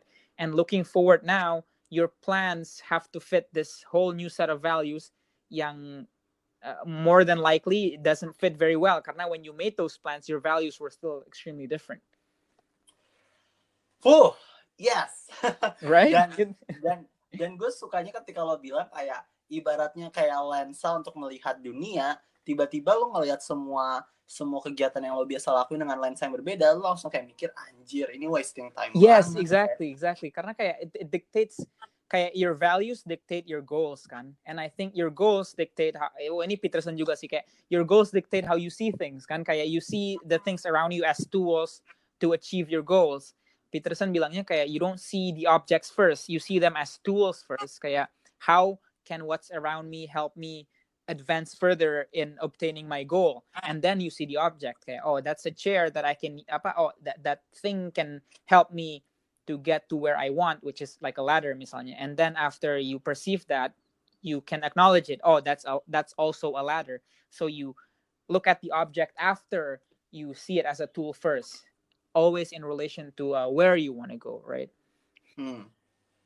Dan I think th- this is ties up with apa ya? Ties up with uh, the no the notion di mana yang kayak pentingnya uh, ketika lo bikin argumen itu tetap juga harus naruh constraints karena ending endingnya yang harus lo lakuin itu you, you get you in in order for you to get a clear goal a clear goal lo harus bisa argumen sampai mati sampai dapat the ultimate argumennya tuh apa sih gitu ngerti gak sih karena kalau lu argumen lo nggak pernah diserang sama siapa pun atau nggak pernah di stress test sama apa pun ending endingnya goal yang lo goal yang lo punya di awal itu bisa jadi gak sesuai dengan apa yang sebenarnya lo mau gitu loh dan True, dan yeah. kalau, dan kalau bahasa Peterson kayak it might take you ah, gila ini circle jerk banget sih tapi maksudnya kayak, it, might- it might take you places in where you do not want to go gitu loh, in life like Yes, literally yeah. gitu loh Uh-uh. dan But at least then you know, right? You know where you don't want to go, kan? Iya, dan itu it's better than, it's better than going uh, going to where you don't want to go dari kayak maksud gue lebih baik lo tahu kebenarannya uh, tempat di mana lo tuh nggak mau berkunjung ke sana daripada lo kayak sok-sok but- menutupi kebenaran gitu loh. Yeah, true, true. Uh, I think I think the apa potential danger of of this is that lu mikir you have to conceptualize the perfect goal before you move kan ya. Iya. Jadi itu kayak yeah, Yeah. in order to avoid that kayak just it's dangerous to think that way karena then you'll never move karena you'll never conceptualize a perfect goal kan. Hmm. Jadi the the better way to go about it is to apa conceptualize a goal that you think would be right for you and then immediately start taking steps toward that goal kan. Karena along the way you will find things that you didn't know you will find and then those things might make you shift your goals to other things gitu. Or or it might not as well. Cuman kayak uh, it is going to expose your ideals to to forces that it previously wasn't exposed to Hmm. and in that sense it it forces you to justify your ideals or to abandon it and and uh, obtain a new ideal in which it will dictate you uh, to to somewhere you now want to go jadi kayak it's it's a continuation it's a a learning process lah ya kayak lu harus gerak duluan biar lu tahu kapan lu salahnya uh, biar Hmm. lu cepet-cepet bikin all of the mistakes that you need to make lah istilahnya Kalau Yeah. kayak lu tahu lu salah and then uh, oh shit I gotta change direction and then you go left and then oh left juga ada salahnya and then you go uh, straight and then straight juga salah and then you maybe you go back kayak gitu gitu lah jadi kayak uh, that's how you conceptualize the goal gitu not not by conceptualizing the perfect goal from the get go but by constantly testing that, that goal by striving toward it and letting it be be uh, confronted by other ideals Ya, eh, dan untuk nyambungin ke skin in the game dengan lu you have to have experience. Jadi from practice to theory. Jadi dari lo belajar eh, ketika lo nyoba di dunia nyata apa aja nih yang salah, terus akhirnya itu jadi teo itu akhirnya jadi teori buat diri lo sendiri right gitu aja. right Dan gue mikirnya tuh eh, ini balik lagi yang soal eh, soal para intellectuals gitu. Kalau mereka nggak pernah dites, nggak pernah ada sentuhan sama realitas sama sekali. Goal mereka eh, goal mereka dalam menyampaikan let's say eh, pendidikan lah ke murid-muridnya itu bisa jadi nggak sebagus sama orang-orang em, yang yang udah gini punya pengalaman Iya, jadi maksud gue gini sih kayak gue mikirnya kayak misalkan lo punya psikolog yang nggak yang baru pertama kali belajar jadi psikolog sama ada orang yang tukang kopi yang biasa dengerin curhatan setiap orang itu ngerti iya nggak iya sih? iya. In some regards, perhaps kalau psikolognya itu nggak punya pengalaman yang sekaya si tukang kopi si tukang kopi yang ngebuat eh, yang di warkop warkop gitu yang biasa ngedengerin curhatan ah, eh, ah. anak muda anak muda gitu kayak maksud gue kayak bartender aja bisa jadi a, a better listener gitu loh ngerti gak sih true dan iya, iya. this is what I'm this is what I'm most afraid about academics gitu loh. karena karena sebenarnya tuh yang mestinya lo mau itu adalah lo mau belajar lo mau itu nggak sih? Kayak lo mau nggak sih untuk kayak belajar? Eh, kalau bahasa yang Nasim Taleb tuh yang kayak oh uh, guys uh, here uh, we have an expert prob uh, we have an expert problem. Uh, gue mau nanya gini uh, dia nanya ke waktu di waktu di Google dia presentasikan. Mhm. kayak "G- uh, guys where are all the bad pilots? Go. They're gone.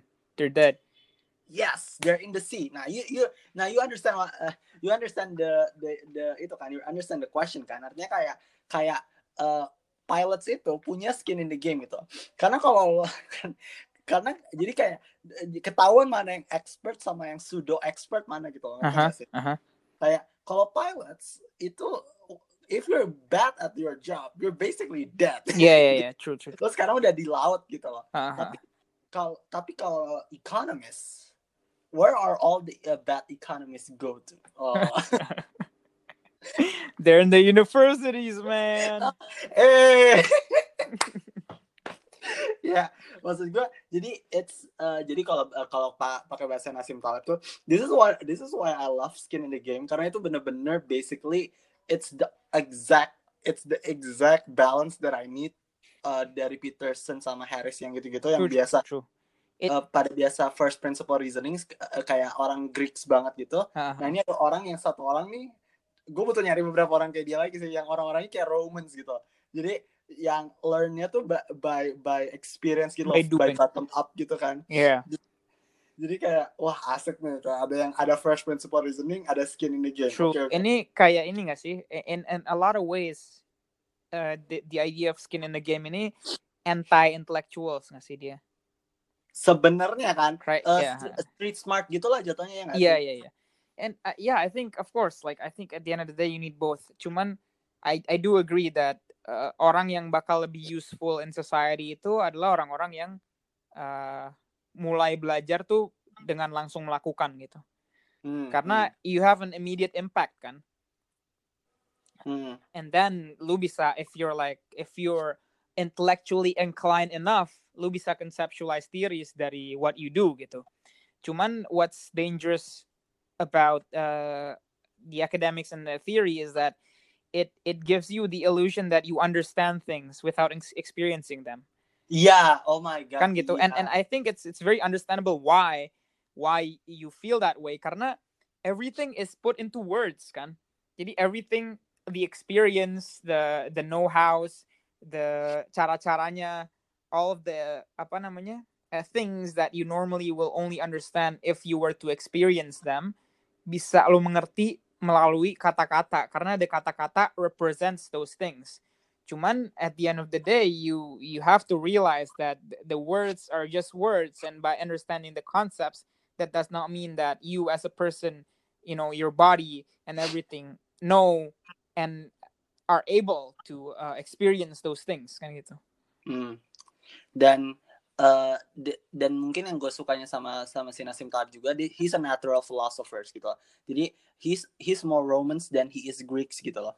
Jadi kayak eh, makanya kan kalau lu kalau Stoic eh, kayak Marcus Aurelius, eh, terus si Epictetus dan Seneca gitu-gitu, kayak mereka semuanya ya belajarnya itu dari bottom up gitu loh. Mereka harus kayak med, orang mikir kayak meditation yang Marcus Aurelius itu tuh oh Marcus Aurelius tuh udah dari awal udah punya pemikiran kayak gitu. Enggak coy, Hmm. dia tuh dia jadi Roman Emperor, dia harus berhadapan sama semua bajingan-bajingan di dunia setiap harinya dan dia harus dan dan dia tuh berfilosof. Jadi kayak he live first then philosophize gitu loh, ngerti gak sih? oh okay I see Dan i- dan eh, jadi ini ini ini kita ngencangin skin in the game dulu ya. Soalnya ini gue gue lagi emang gue emang itu itu emang lagi ngimbangin gue banget sih. Iya, Soal, iya. soalnya gimana ya? Gue waktu pertama kali baca bukunya itu tuh gue kayak di call out gitu kan. Kayak gue anaknya Iya iya iya. anaknya teori banget Anaknya nih. teori banget. Gue juga Terus, kok. Teori terus dis- eh, biasa ngomongin tentang praktis kan gitu ngertinya sih. Iya Jadi iya. kayak, iya. Eh, kayak wah eh, kalau dari buku yang ini ya hal-hal praktikal yang harus lo lakuin adalah ini ini ini Iya gitu loh. iya. iya. Terus, terus dia gue sama banget tuh ketika dia ngomong kayak eh, eh, yang tadi gue bilang ke lo dia bilang basically kayak eh, those who those who aduh bangsat banget sih anjing. Pokoknya dia bilang kayak those who uh, those who talk should shut up and those who do should talk. Jadi kayak Iya. jadi kayak don't tell me what you think, just tell me what's in your portfolio gitu. Oh dan- iya iya iya. Dan What gue you've suka- done kan ya. ya what you've done gitu loh. dan eh, eh, dia pernah soalnya waktu itu diwawancara sama eh, sama sama seorang itu di TV kayak what do you think about the economy gini-gini terus yang kayak so what I've done is Hmm. hmm. Iya iya iya. I think gue yakin gue sama lo itu alasan kenapa kita suka sama Peterson to be honest gitu loh. it's because he is a clinician gitu loh, at the at the end of the day gitu loh. Hmm. he's not just a professor gitu loh dia kayak kalau dia nggak punya pengalaman selama berapa puluh tahun itu jadi seorang clinician menurut gue kata-kata dia itu nggak nggak akan se-impactful itu gitu loh buat Hmm. gue ngeliatnya gitu ya kayak soalnya apa ya kayak lu cuma belajar tentang Jung gitu loh I think what we and what kalau Jung tuh sebenarnya lebih kayak kayak Dawkins tapi dibawa lebih dalam lagi gitu. Kayak Dawkins. Dawkins atheist kan ya? I know, cuma maksudnya kayak the idea of meme gitu, the idea of meme, tapi di, di extract lebih dalam lagi sampai archetypes gitu loh, ngerti gak sih? Oh iya iya iya. Jadi kayak, eh, Dawkins maksud tuh God God God delusion itu kan ya? ya God delusion. Oke. Um, tapi itu lucu sih kalau ngomongin soal Brad Weinstein sama Dawkins, kayak dia, kayak Brad Weinstein bilang kayak, tapi bukannya Dawkins yang Dawkins yang masih muda tuh bilang kalau gini gini gini tuh gini gini gini. Berarti agama adalah bagian dari ini ini ini dong gitu. Terus Oke. Dawkins itu Dawkins itu kayak kicap gitu loh karena dia karena kayak eh, Brad Weinstein tuh sadar bahwa ada perbedaan kata-kata dari Dawkins yang masih muda sama Dawkins yang udah tua gitu loh. Hmm, hmm. gitu. Jadi I think what we love about Peterson is that the fact that he has skin in the game. Dia udah clinician gitu loh. Lu kalau kalau lu salah di klinis orang mohon maaf nih bos. Jadi gimana ya? Nggak, ya nggak tahu sih, but I think for me what I love about Peterson itu sebenarnya the fact that he's he's not just a professor gitu loh. He's a Mhm. clinician gitu loh. Yeah, yeah. Yeah, I guess I don't know. I think I think what draws me in more is the the Hmm? uh the fact that he seems extremely apa honest yeah. Hmm, hmm. Yeah, he, he he tries his best to answer the questions that he is given to the best of his abilities gitu. Hmm. Jadi kayak gak ada I I can't feel uh, ulterior motives gitu lah. Kayak oh lu pengen biar brand lu bagus atau um, pamor atau apalah kayak dia selalu takes the question that he's asked extremely seriously and then he tries to explain as best as he can what he knows about the question. And then dia selalu apa sih um, limits the answers enough so that the one asking the question knows under which context uh, he is operating gitu. Hmm. And maybe maybe dia bisa kayak gitu karena he has a lot of experience yang kayak lu bilang gitu ya. But I don't know. Yeah, it's um, itu I think I mean I uh, I mean kayak the fact that he has both first principle reasoning sama skin in the game itu membuat seseorang itu menjadi sangat apa ya kalau bahasa Nietzsche itu ada ada dua ada dua sisinya manusia nggak sih? Yang si- Oh yang yang eh, anjing itu apa? Animal, animal. uh, yang the, the the denialist itu sama yang si the yang di rationalnya itu sama yang si uh, sama yang si itu yang doernya gitu loh kayak Oke. aduh gue lupa namanya apa Apollo Apollonesian gue lupa sih Apollonesian ya kalau nggak salah I'm not sure man. ah shit tapi ya pokoknya uh, Dionysian sama Apollonesian gitu dan gue lupa Nietzsche tuh ngejelasin gimana tapi kayak uh, kayak gue rasa setiap orang tuh sebenarnya punya dua hal itu dalam dirinya sendiri gitu. Hmm. yang bisa first principle reasoning sama skin in the game gitu loh. Hmm. tapi kayak eh tapi kayak eh, kita merasa eh kita nggak pernah diajarin bener-bener pakem gimana cara untuk untuk lo tuh belajar dua hal itu gitu loh ngerti gak sih Hmm, hmm, hmm. Say- sayang aja gitu padahal dan gue yakin lo bakal setuju di mana yang kayak kuliah tuh mesti tempat buat bela- dua belajar dua hal itu setidaknya gitu loh Iya iya iya. I mean, I guess itu juga gara-gara um, educatorsnya nggak nggak practice itu nggak sih? hmm. Hmm. Educatorsnya juga nggak punya skin in the game dan nggak dan bikin reasoningnya nggak by first principle Iya, I Hmm. think most educators nggak ada skin in the game aja nggak sih? They they might have first principle reasoning, cuman mereka nggak punya skin in the game. Wah gila sih ya Probably ya. ya probably sih dan itu itu sedih sih to be Yeah, honest yeah, ngerti true true. kayak Karena kan, you know you know the saying kan kayak um, those who can do and those who can't teach. oh You know, there's like there's this, yeah kalau ouch yes. Exactly, that's the thing, man. Kayak orang yang bisa, they're they're out there doing it. Orang yang nggak bisa, they teach others how to do it because in principle they know how, they just can't do it. hmm. Hmm. And itu, I think fundamentally, yeah, itu that's the difference between orang teori sama orang doer kan ya. Dan and I think buat, well, I guess it's it's a bit biased against orang-orang teori karena I I think gua gua sendiri orang teori kan, and I'm I'm sure lu juga jadinya kayak ya I think it's it's something that we have to take seriously gitu. Kayak gimana caranya lu bisa tetap uh, dapat value dari teori-teori yang lu suka cuman juga lu nggak jadi apa lu nggak jadi seseorang yang cuman bisa mengartikulasikan ide-ide saja tanpa melaksanakan ide-ide tersebut kan gitu. oh that's actually a good one okay I, yeah okay okay, okay. Damn, benar benar benar benar. benar. kayak man that's actually a really good one It's like Yeah. you know you know recently I, I've been seriously inspired by this quote, and I know Hmm? you're a sucker for quotes, right? So uh, so have you watched Ratatouille? ah Yeah, kan you wa- you've watched Ratatouille, right? hmm Uh, yang Okay. the Pixar movie. Do you know Anton Ego, the critic? tahu So he has this uh, apa namanya? He has this um, quote at the end of the movie, and I actually have it up right now, so I'm gonna read it. So he says, uh, "In many ways, the work of a critic is easy. We risk very little, yet enjoy a position over those who offer up their work and their selves to, to our judgment. We thrive on negative criticism, which is fun to write and to read, but the bitter truth we critics must face is that in the grand scheme of things, the average piece of junk is probably more meaningful than our criticism designating it so. Jadi kayak jadi kayak what what he you know what he's saying is that um, orang-orang yang kerjaannya itu menjelaskan, orang-orang yang kerjaannya itu ngomong, articulating ideas itu um, we enjoy a, a, a, a- somewhat perverted position where we think we are above the work that we are uh, criticizing kan gitu ya. It gives us a certain power.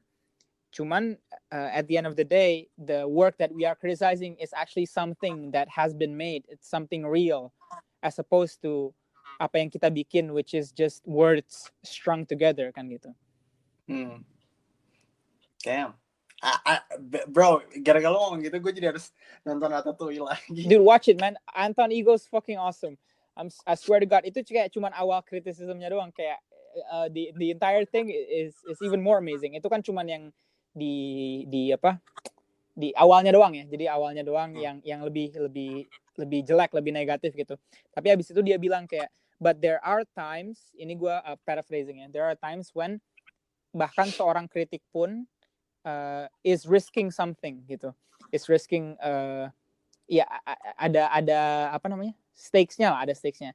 And that is when they are defending something new. That is when uh, an innovation happens and nobody wants it gitu At- atau it's it's so unacceptable to the the general public that they reject it outright and in in defending something like that in criticizing in criticizing something like that in a manner in which the critique isn't just a negative critique gitu uh, we Mm. are actually risking our position and our uh, resources to defend something yang belum tentu benar yang belum tentu bisa menjadi sesuatu gitu kan and ini dia dia ngomong karena dia baru saja makan makanan yang dia suka banget tapi yang masak tikus kan gitu kan Iya. and that against everything he stands for dari dulu-dulu terus dia bilang kayak in the past he has made his his disdain his hate kayak eh, ketidaksukaan dia sangat jelas terhadap quote-nya Gusto yang bilang anyone can cook kan gitu Ya. he doesn't like that karena kayak dia dia he's somewhat of a pretentious elitist gitu kan orang-orang ya itulah teori uh, learn some uh, learn kritikus gitu-gitu. Jadi he doesn't like it. Cuman dia bilang di situ uh, only then he finally understood what that quote actually meant. It did not mean that everybody can be a great cook but it does mean that a great cook can come from anywhere. Dia bilang not everybody can be a great artist but a great artist can come from anywhere which means kayak uh, emang nggak semua orang yang bisa. Cuman mungkin yang bisa itu bisa datang uh, dari mana aja? You have to apa uh, keep your mind open. Dan di situ dia jadi da- dari uh, pengalaman dia dimasakin tikus itu it forces him to re- reconfigure his value hierarchy kan? And to come to a defense of something that he was previously extremely against. And in that sense he is risking something. Then i guess you can argue that that's his uh, first time experiencing or doing something uh, that is risky and therefore that's his, his the beginnings of uh, his skin in the game misalnya Uh, that's how. Uh, okay, oke. Dan oh my god. Okay, two things. Gue gue pin gue pin uh, diskusin ini dikit soal soal soalnya gue merasa on some part gue nggak setuju juga that everyone can become a cook. Maksudnya gini. Jadi there's this book called The Death of Expertise gitu. loh. Nah, Oke. gue nggak tahu to what extent ibaratnya kayak gini loh. Kayak ya ya gue I think uh, pasti uh, untuk menjembatani dua dua contradictory notion ini adalah yang kayak ngomong tadi yang kayak not everyone can become a great artist but a great artist can come from ev- anywhere gitu. anywhere yeah yeah anywhere gitu uh, but then the notion is how do we how do we get to define what what's a great artist gitu? Doesn't that doesn't that mean that this person also has to have a certain standard True, atau kan true. misalkan expertise in in the in the things that he do gitu. Nah maksud gue adalah kayak to say that everyone has this expertise is by default a wrong way to approach the problem itself gitu. Yeah you're Dan- right yeah. Dan gue merasa gini sih kemarin tuh eh tapi temen gue punya nah gue nggak tahu sih kalau lo ngeliatnya gimana tapi temen gue juga kayak temen gue juga kayak ngomong tapi ya kalau art itu sebenarnya itu bukan masalah expertise tapi masalah feeling jadi kayak kayak kayak gue kan bakal ngambil eh, bakal ngambil argumennya itu dari sisi Rilke gitu loh. Rilke bilang kayak talent itu eh, kayak artis itu tuh eh, talent is talent is overrated lah kalau Hmm. kalau gue parafrasein dari Rilke gitu loh. Tal- talent is overrated gitu loh. Kayak you have to work for it gitu loh. Kayak Mm, lu lu you have to uh, become an expert in something gitu loh. mm, Cuman temen gue bilang kayak gini, dia ngomong kayak ya art is to express not impress gitu lah dia bilang. okay Dan itu kan uh, dia bermain di argumen yang lain gitu, which is Iya, kayak to express someone, to express oneself does not require expertise, but it, it requires something deeper than expertise. Atau maybe it's a, a higher level of expertise. Gue nggak Hmm. tahu gimana cara bahasainnya. Tapi kalau menurut lo gimana? Soalnya kan kayak lo bikin lagu nih. Kayak Hmm. would you call yourself an expert I song making? I think I think I Atau- think I prim- primarily go by uh, Tolstoy ya. Tolstoy nah, he wrote a book um, tentang art. Uh, what is art is the title of the Yeah. book. Have you have Mhm. you read it? no? Okay, so uh, buat Tolstoy, art is communication, right? Hmm. Art is communication. Art is okay? communication. Um, tapi what's being communicated are uh, emotions, uh, feelings, gitu. Mhm. And menurut Tolstoy, a great art is um, when the communication is successful, gitu. Ada ada detailnya lah ya. Cuman gue udah lupa dan uh, di detailnya juga uh, quite specific gitu. Jadi in general aja, Mhm. when the communication is successful, then that art is is great gitu. Wh- What successful means is that uh, the the the audience or the people on the other end of the art yang bukan orang yang bikin artnya tersebut itu are able to draw meaning from the the artwork itself then the art is successful gitu kan the art is successful as an art. So that's how you conceptualize what is uh, uh, an art that works and an art that uh, could be better. Hmm. and I you can and, and you can also argue that those are the standards that one can use in order to conceptualize what is great art and what isn't great art. And i tend to agree with that somewhat you know like so if your art reaches out to people if people are able to draw meaning from your art then you can safely say that you have successfully made um, great art or or an art that works nah Hmm. sekarang I think the next discussion would be um, what what what do you need in order to make an art that is able to have its meaning drawn by the people consuming it jatuhnya kayak kalau gue bakal ngomongnya kayak gini sih kalau dari bahasa lo gue bakal ngambilnya yang kayak oke okay, let's say uh, ya art ya uh, uh, uh, kayak a great artist art that can uh, that can people take uh, take meaning from it gitu nah Mm-mm. cuma pertanyaannya berarti selanjutnya adalah to uh, yang lo tadi ngomong kan nah gue bakal nerjemahinnya jadi yang kayak what are the necessary skill set Yes, exactly. Jadi kayak- ya. Jadi so I wasn't I actually wasn't finished. So the thing is kayak uh you have you, you have that kan lu udah jelas how to uh, measure it what the standards are misalnya. Cuman habis itu gitu kan ada ada the necessary capabilities that you have to have in order to make that happen gitu. And I don't think these capabilities itu limited to just how well you can express yourself aja gitu kan. Karena kayak you can have a great vision, you can have a great vision inside of you, tapi if your body isn't capable of doing it, then you you either have to get someone else to do it, or you you can just do it poorly in the sense that when you do it, it will not be the vision that you have inside of your head. And this is where this is where the more practical and materialistic materialistic things come to play gitu kan? Misalnya kayak oh you, ha- Hmm. you have this vision inside of your head cuman lu nggak punya budget buat kameranya buat nge-capture vision ini misalnya gitu. Or you don't have the necessary skills to uh, to utilize camera angles yang bakal cocok sama visi lu. Atau you don't have the necessary skills to put out uh, to articulate the visions in the form of dialogues or or songwriting or pictures or color gradation everything jadi kayak and all of those things they are skills they are expertise that you are able to learn.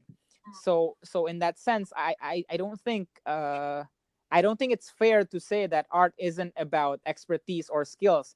It's it's i think it's it's it would be more correct to say that in order to make great art you require certain sets of skills that are that will enable you to realize the visions that you have.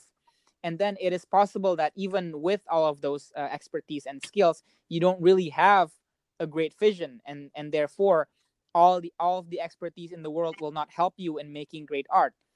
But if you do have a great vision you will uh, undoubtedly need the the concrete skill sets in order to to realize those visions. And if you do not have those uh, skill sets then your vision will not be able to be realized.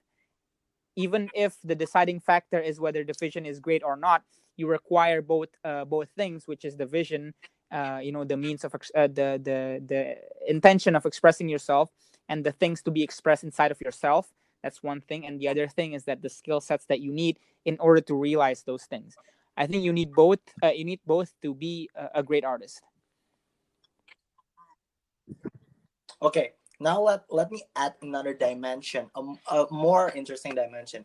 Jadi tadi kita udah punya, tadi kita udah punya si yang express sama impress, kita punya si skill set. Nah sekarang let's Hmm, add hmm. market to the to the argument gitu. Karena gue mikir gini loh, if you're trying to make art for the masses, that means you're trying True, to true, become true. average, ya nggak sih gitu. Tapi, nah ini ini kita ngomongin tentang marketing ya. Jadi kayak Seth Godin kan nulis buku This is Marketing gitu. Dia bilang kayak most people when they're trying to make art, they should try to make a smallest viable audience gitu.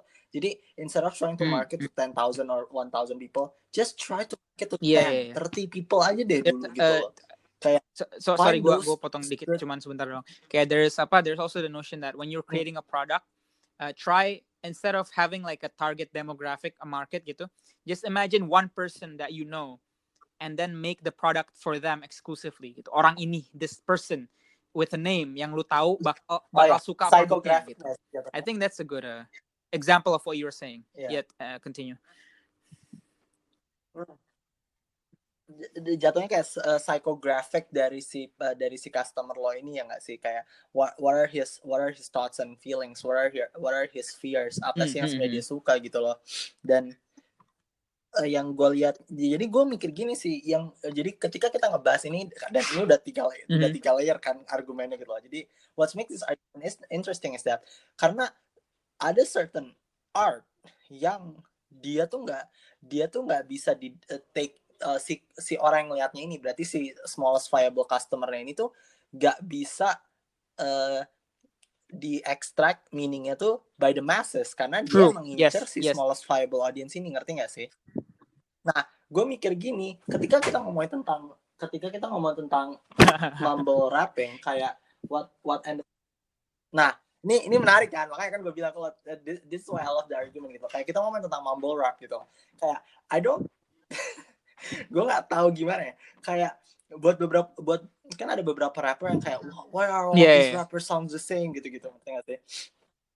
Nah cuman gue kayak mikir apakah emang dari awal emang emang target audiensnya bukan bukan orang-orang yang suka rap dengan cara yang seperti itu tapi emang suka rap yang cara seperti ini. Dan dari situ gue kayak dari situ jadi argumen yang di mana yang kayak art uh, kayak what how to how to how to actually define a great artist by tadi yang kayak impre, im, uh, express bukan impress tapi berarti kita jadi harus belajar the necessary skill set to ex, Yeah. to express yeah, your I think own, I think uh, kayak lu bilang gitu. to express bukan impress itu I don't think that's 100% correct karena kayak okay it should primarily be Mm. to impress and it should be driven by I, I mean uh, to express sorry uh, it should be primarily uh, to express and it should be driven by the things that are inside you inside of you that you want to express gitu kan it should be driven by the the intention of realizing your vision of expressing your vision gitu cuman uh, that, that's why I introduced the other part Yeah. which are the skill sets required to do that and because they are skill sets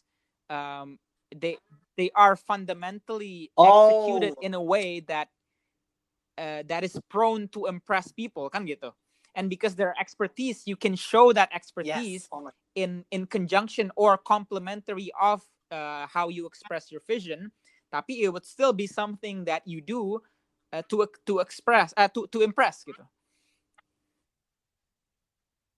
Ya, wow, oke. Nah, nah coba how, how do you add the market to it gitu. Jadi maksud gue karena eh, kadang tuh ngerti gak sih? Eh, dan ini kan ba- ties into skin in the game juga kan, which is kayak ketika lo eh, ketika lo ngelakuin itu ke orang-orang, jadi misalkan gue bisa jadi adalah pemasak, gue Mhm. gue bisa jadi I'm a bad cook Mhm. misalkan gitu, I'm actually a bad cook gitu. Tapi kalau orang-orang Af- kalau orang-orang Afrika yang misalkan nggak pernah makan tiga hari gitu, terus gue kasih makanan gue, mereka bakal Mhm. bilang kayak makanan gue enak banget gitu, lo ngerti gak sih? Jadi eh, kita dan ketik jadi apa di mata di mata customer yang ini gue bisa jadi a, ba- a Right. good cook gitu loh ngerti gak sih like uh, the, the best cook they've Right. ever they've ever tasted gitu tapi tapi di mata eh, di mata apa sih dan ini balik lagi yang Yes, why yes, uh, exactly. relativism di I was truth about to say that's a whole ass can of worms tapi tapi tapi maksud gue kayak uh, maksud gue ketika kita ngomongin soal tadi yang soal si impress dan express dan how to build bridges between them uh, tapi itu pun sus uh, tapi ketika lo bikin Yes. art itu lo ada market gitu dan di situ dan di situnya lagi tuh jadi bakal gue tidak tahu aki ending endingnya gimana cara lo menentukan expertise lo independen dari market gitu. Itu yang nah, gue Yeah, gue yeah. Don't, I yakin don't itu think, bahkan yeah, bisa think ngerti nggak sih gue as well gitu. Karena of you you you have to you, you know kan uh, it's communication right? So communication already implies market nggak sih if you're communicating you're not communicating uh, by Hmm. yourself gitu. You're you're talking to another party. Nah the other party kan. Nah the other the other party-nya ini that's that's your market. That's that's what I would say act- actually. And I think the the market the market aspect of art itu juga sama punya uh, sisi sisi um, idealsnya, sisi visionary-nya, sama sisi practicalnya, sisi yang skill base-nya gitu.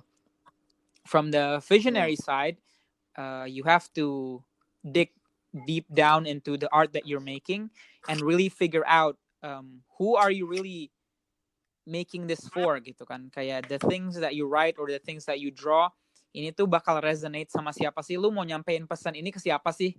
Gitu kan istilahnya kayak uh, lu who are you trying to talk Yeah. to? Itu um, dari visionary side-nya gitu. Ini gua mau nyampein ke kayak oh misalnya um, shout out to kayak orang let's just keep it simple orang bikin lagu tentang um, feminism kan misalnya gitu. And then uh, dia mau or feminism about rape lah misalnya biar lebih spesifik lagi. Dia mau ini reach out ke orang-orang yang merasa pernah di sexually harass gitu. And and you want the song to resonate to those people and you can uh, explore that from your uh, visionary side of things. Uh, but then the the market side of things is that you figure out okay si orang ini uh, atributnya seperti apa ya basic market research lah ya. And then that's that's also a skill set that you can learn kan. Jadi kayak you can learn how to attract the people that you want to attract which is which is like uh, it, it's it's a skill gitu. Kayak practical where do they hang out lu harus advertise ini di mana biar mereka bisa uh, lihat dan mereka bisa uh, expose to your creation. And so i think that's how you integrate market into the already existing um, arguments of making a great art is that the the market themselves also has uh, two aspects. Yang satu dari visionary aspect yang lu lihat kayak oh lu mau nyampein pesan-pesan ini lu mau ngomong ke siapa? And then uh, the more skill based set of thingsnya kayak yeah how are you gonna uh, get to those people you have to find out what uh, what appeals to them and and sort of engineer your art form or the marketing of your art so that you can attract the people that you want to attract. Iya, soalnya eh, kadang kan kayak soalnya kan kadang kayak ada ada certain notion yang kayak orang kayak ngomong eh, orang kan pada suka dangdut. Di Indonesia tuh pada suka dangdut. Tapi tiba-tiba kalau misalkan di Indonesian Idol ada Mhm. orang nyanyi lagu klasik gitu loh yang kayak yang kayak time to Mhm. say goodbye terus semua orang langsung kayak ngomong eh "Gi, ini kayak Indonesian Idol dari dulu gitu loh kenapa sih Maksudnya nyanyinya lagu-lagu barat kayak gitu ngerti gak sih jadi eh ibaratnya kayak naik kelas bahasa kalau eh, Nah, gue Oke. nggak tahu naik kelasnya dari mana. Jadi kayak, eh, jadi kayak maksud gue kayak eh, gini dong Indonesia gini-gini kayak. Jadi apa ya? Gue ngerasa, there's, gue merasa jadi bahkan ketika kita bikin target audience, there's a certain hierarchy of ini aneh banget. Tapi gue bahkan ketika gue bahkan ketika mikir tentang customer, in a sense for every genre music, lo tuh boleh ngincer misal ini aneh banget sih nyebutnya tapi kayak a hierarchy of taste. Aduh it's itu it, It's you so feel very pretentious so right ways. now right Iya kan makanya kayak I feel kayak anjir emang klasik is I klasik. think itu- itu, um, I can- I don't think that's the way. sort of uh, explain that a little bit, not entirely. Kayak there's this Coba, coba. notion if you study Coba, uh, pop culture, uh, there's this notion of of high culture and low culture. Nah, so so okay, uh, low culture is everyday culture. Jadi yang yang lu bilang tadi uh, mass market. If you aim for the mass market, you aim to be average, kan gitu kan. Low culture is what appeals to most people. Low Yeah. culture contohnya kalau di karena gua belajarnya waktu itu di barat kan di Kanada. Jadi kayak they give barat examples. Uh, cuman wah, uh, uh, kayak nonton nonton olahraga abis abis pulang kerja that's like low culture. You know, kayak it's it's something that most people do it's it's very um, average and normal. So in Indonesia, you can say something like um, sinetron mungkin kayak gitu gitulah. You know, dangdut dahsyat, uh, low Oh, culture yang accessible, very accessible. Semua orang, everybody does it. You can you can say that even though not everybody does it, but like it's it's kayak gitulah. The majority does it. And then high culture uh, is apa namanya defined by their exclusivity. So d- dulu tuh yang model-model kayak lukisan-lukisan yang mahal gitu yang lu cuma bisa beli dari dari galeri itu kan uh, they are reserved for the aristocrats, for the people who have money kan gitu kan. For the people who are able to afford Hmm. the culture. Even though it is culture but uh, it's it has a degree of exclusivity to it. Nah, I think sekarang perbedaannya udah udah lebih blur lagi with the advance of internet segala macam gitu kan kayak uh, piracy misalnya jadi even if you don't have money buat nonton bioskop lu tetap bisa enjoy the the shit that they put di bioskop. Uh, so so it blends more. However the I think the segregation between kayak the, this hierarchy of culture hierarchy of taste itu masih ada uh, ka- karena dari dulu gitu loh. Dari dulu masih ada leftoversnya sampai sekarang the things yang less accessible Hmm. itu dianggap lebih tinggi. Itu dianggap higher taste gitu. Karena it's less accessible it's not accessible to everybody. Therefore there's a degree of exclusivity to them. And i think that that makes us think of them Hmm. as uh, as higher in the hierarchy. Because yang bawah oh semua orang bisa no matter lu rich atau lu poor you can enjoy it you can consume it.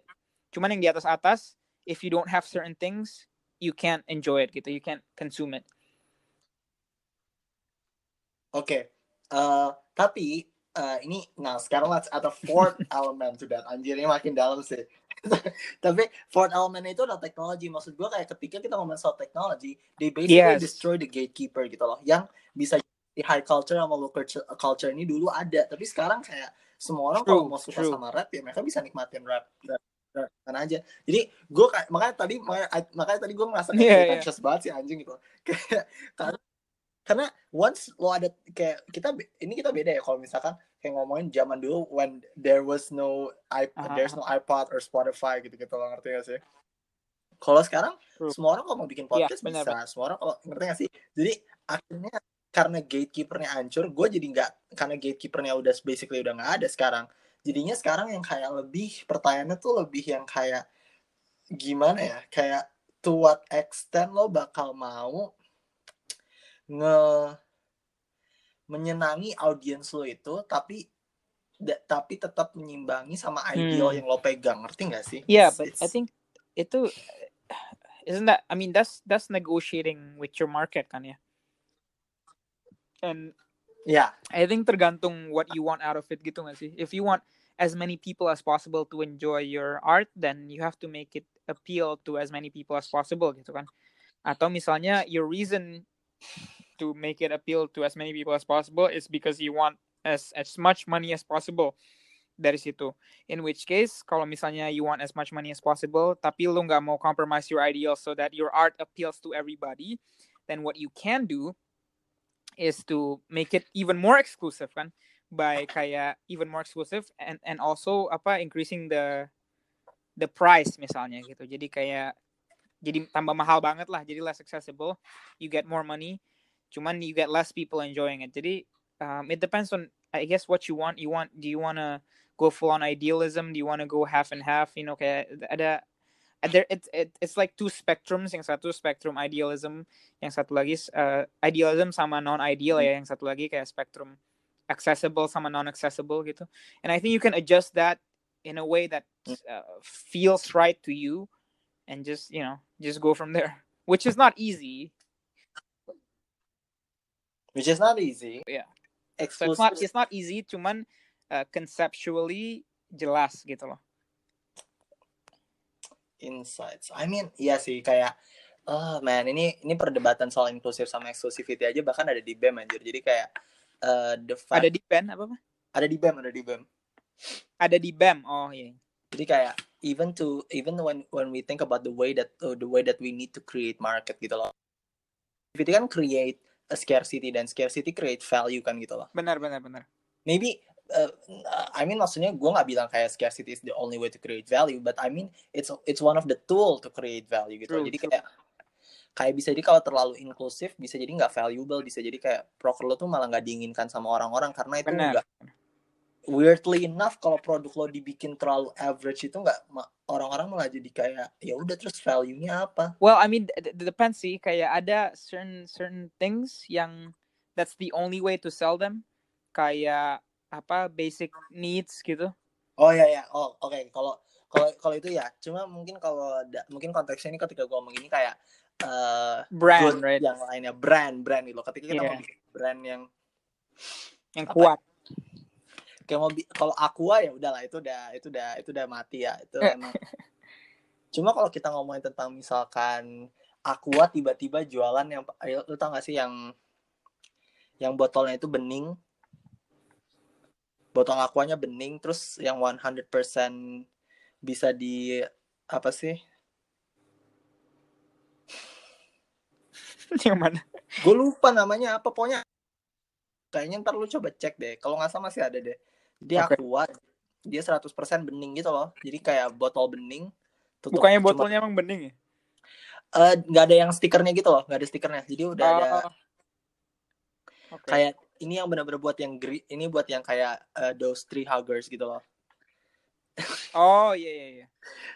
jadi emang didesain emang emang ini buat environmental friendly gitu loh ngerti nggak sih Mhm, mhm.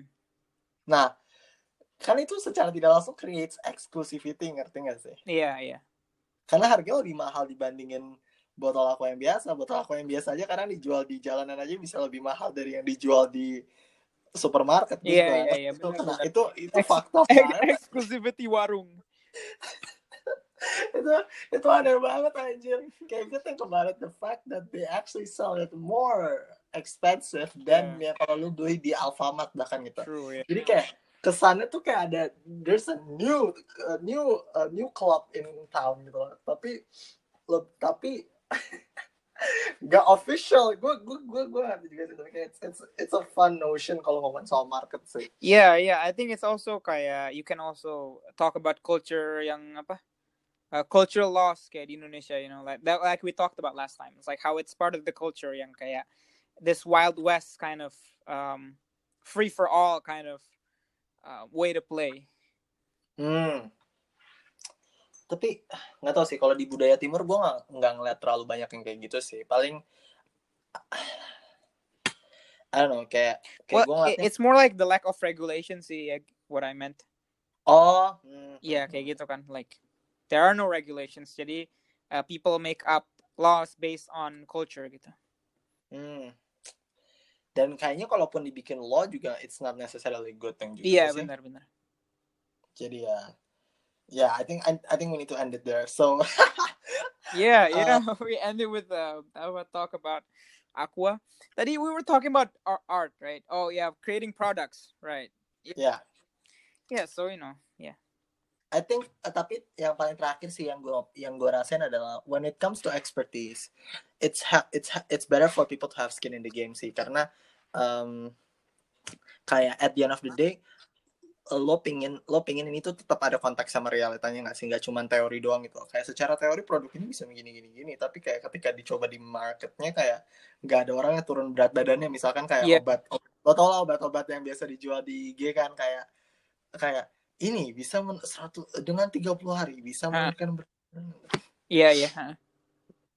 jadi ya I I, just I, I hope that those whoever you're listening to kayak terakhir tentang diskusi terakhir tentang art karena I think I think that's I think that it's I think it's a it it's a interesting way to look at art sih ketika lo ngeliatnya dari dari empat empat fundamental itu sih Right, right. Yeah, uh, I think expertise is nothing but skin in the game, nggak sih?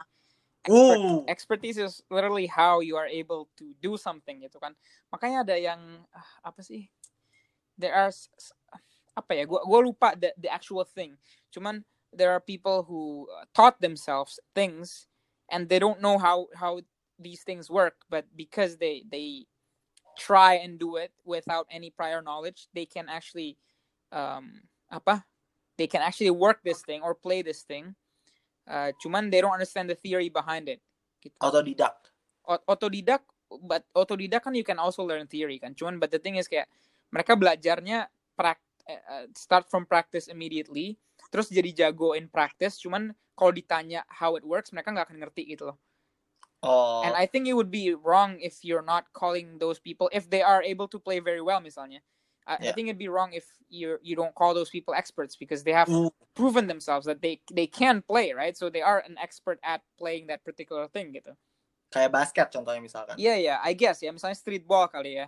Ya, lu Hmm. belajar di jalanan segala macam, lu nggak ngerti teorinya kayak apa. Um, I don't know. I don't, I don't, I, I'm not actually knowledgeable in basketball, so like apa lah, technique rebound or some shit. Ya teknik-teknik you don't know gitu the terminologies, you don't know the theories, but you can play it very well gitu. Aren't you an expert? Ya ngerti gak sih the Iya iya iya. Technically, isn't is- he really good at basketball gitu kan? Cuman I guess for all athletes kali ya, for athletes gitu kan. Eh, tapi ya athletes, professional athletes pasti pasti ngerti juga sih. Mestinya sih. Cuman uh, conceptually you can apa imagine someone who's really good at something but doesn't understand how it works. It's uh, uh, almost like their their body understands it but their mind doesn't. Uh, And I guess that- I think that's the opposite of apa orang-orang yang um they don't have skin in the game sih. Their mind understands it but their body doesn't. Hmm. So therefore they're able to explain but they can't do. And people yang cuman punya skin in the game they can do but they can't explain. eh, kalau bahasa Nasim Taleb tuh kayak religion itu sebenarnya kayak gitu, kayak heuristicnya gitu loh. Jadi kayak sebenarnya secara logika kita nggak tahu why it works, but our our body just know it gitu loh. Cognit eh, kayak jadi Intuitively. Iya intuitively gitu. Jadi kayak so, seorang bayi itu mungkin eh, ketika pertama kali menyusu dari itu ibunya, Ah, eh, dia bisa jadi nggak tahu kalau itu namanya eh, payudara gitu loh. Tapi iya iya iya. tapi ya intuitively secara heuristic bayinya tahu ngerti nggak sih? Iya. So me- me- apa ya? Th- This is the notion di mana yang kayak maybe we don't have to know everything to to to function properly true, true. Yeah, yeah. That's that's a profound idea, I think. Yeah, let's let's end it there. Yeah. Alright then. Uh, yeah th- thank you for having me, man. thank you for coming again. Uh, thank you semuanya buat udah yang ngedengerin and uh, semoga kalian suka dan I'll see you next week. See ya.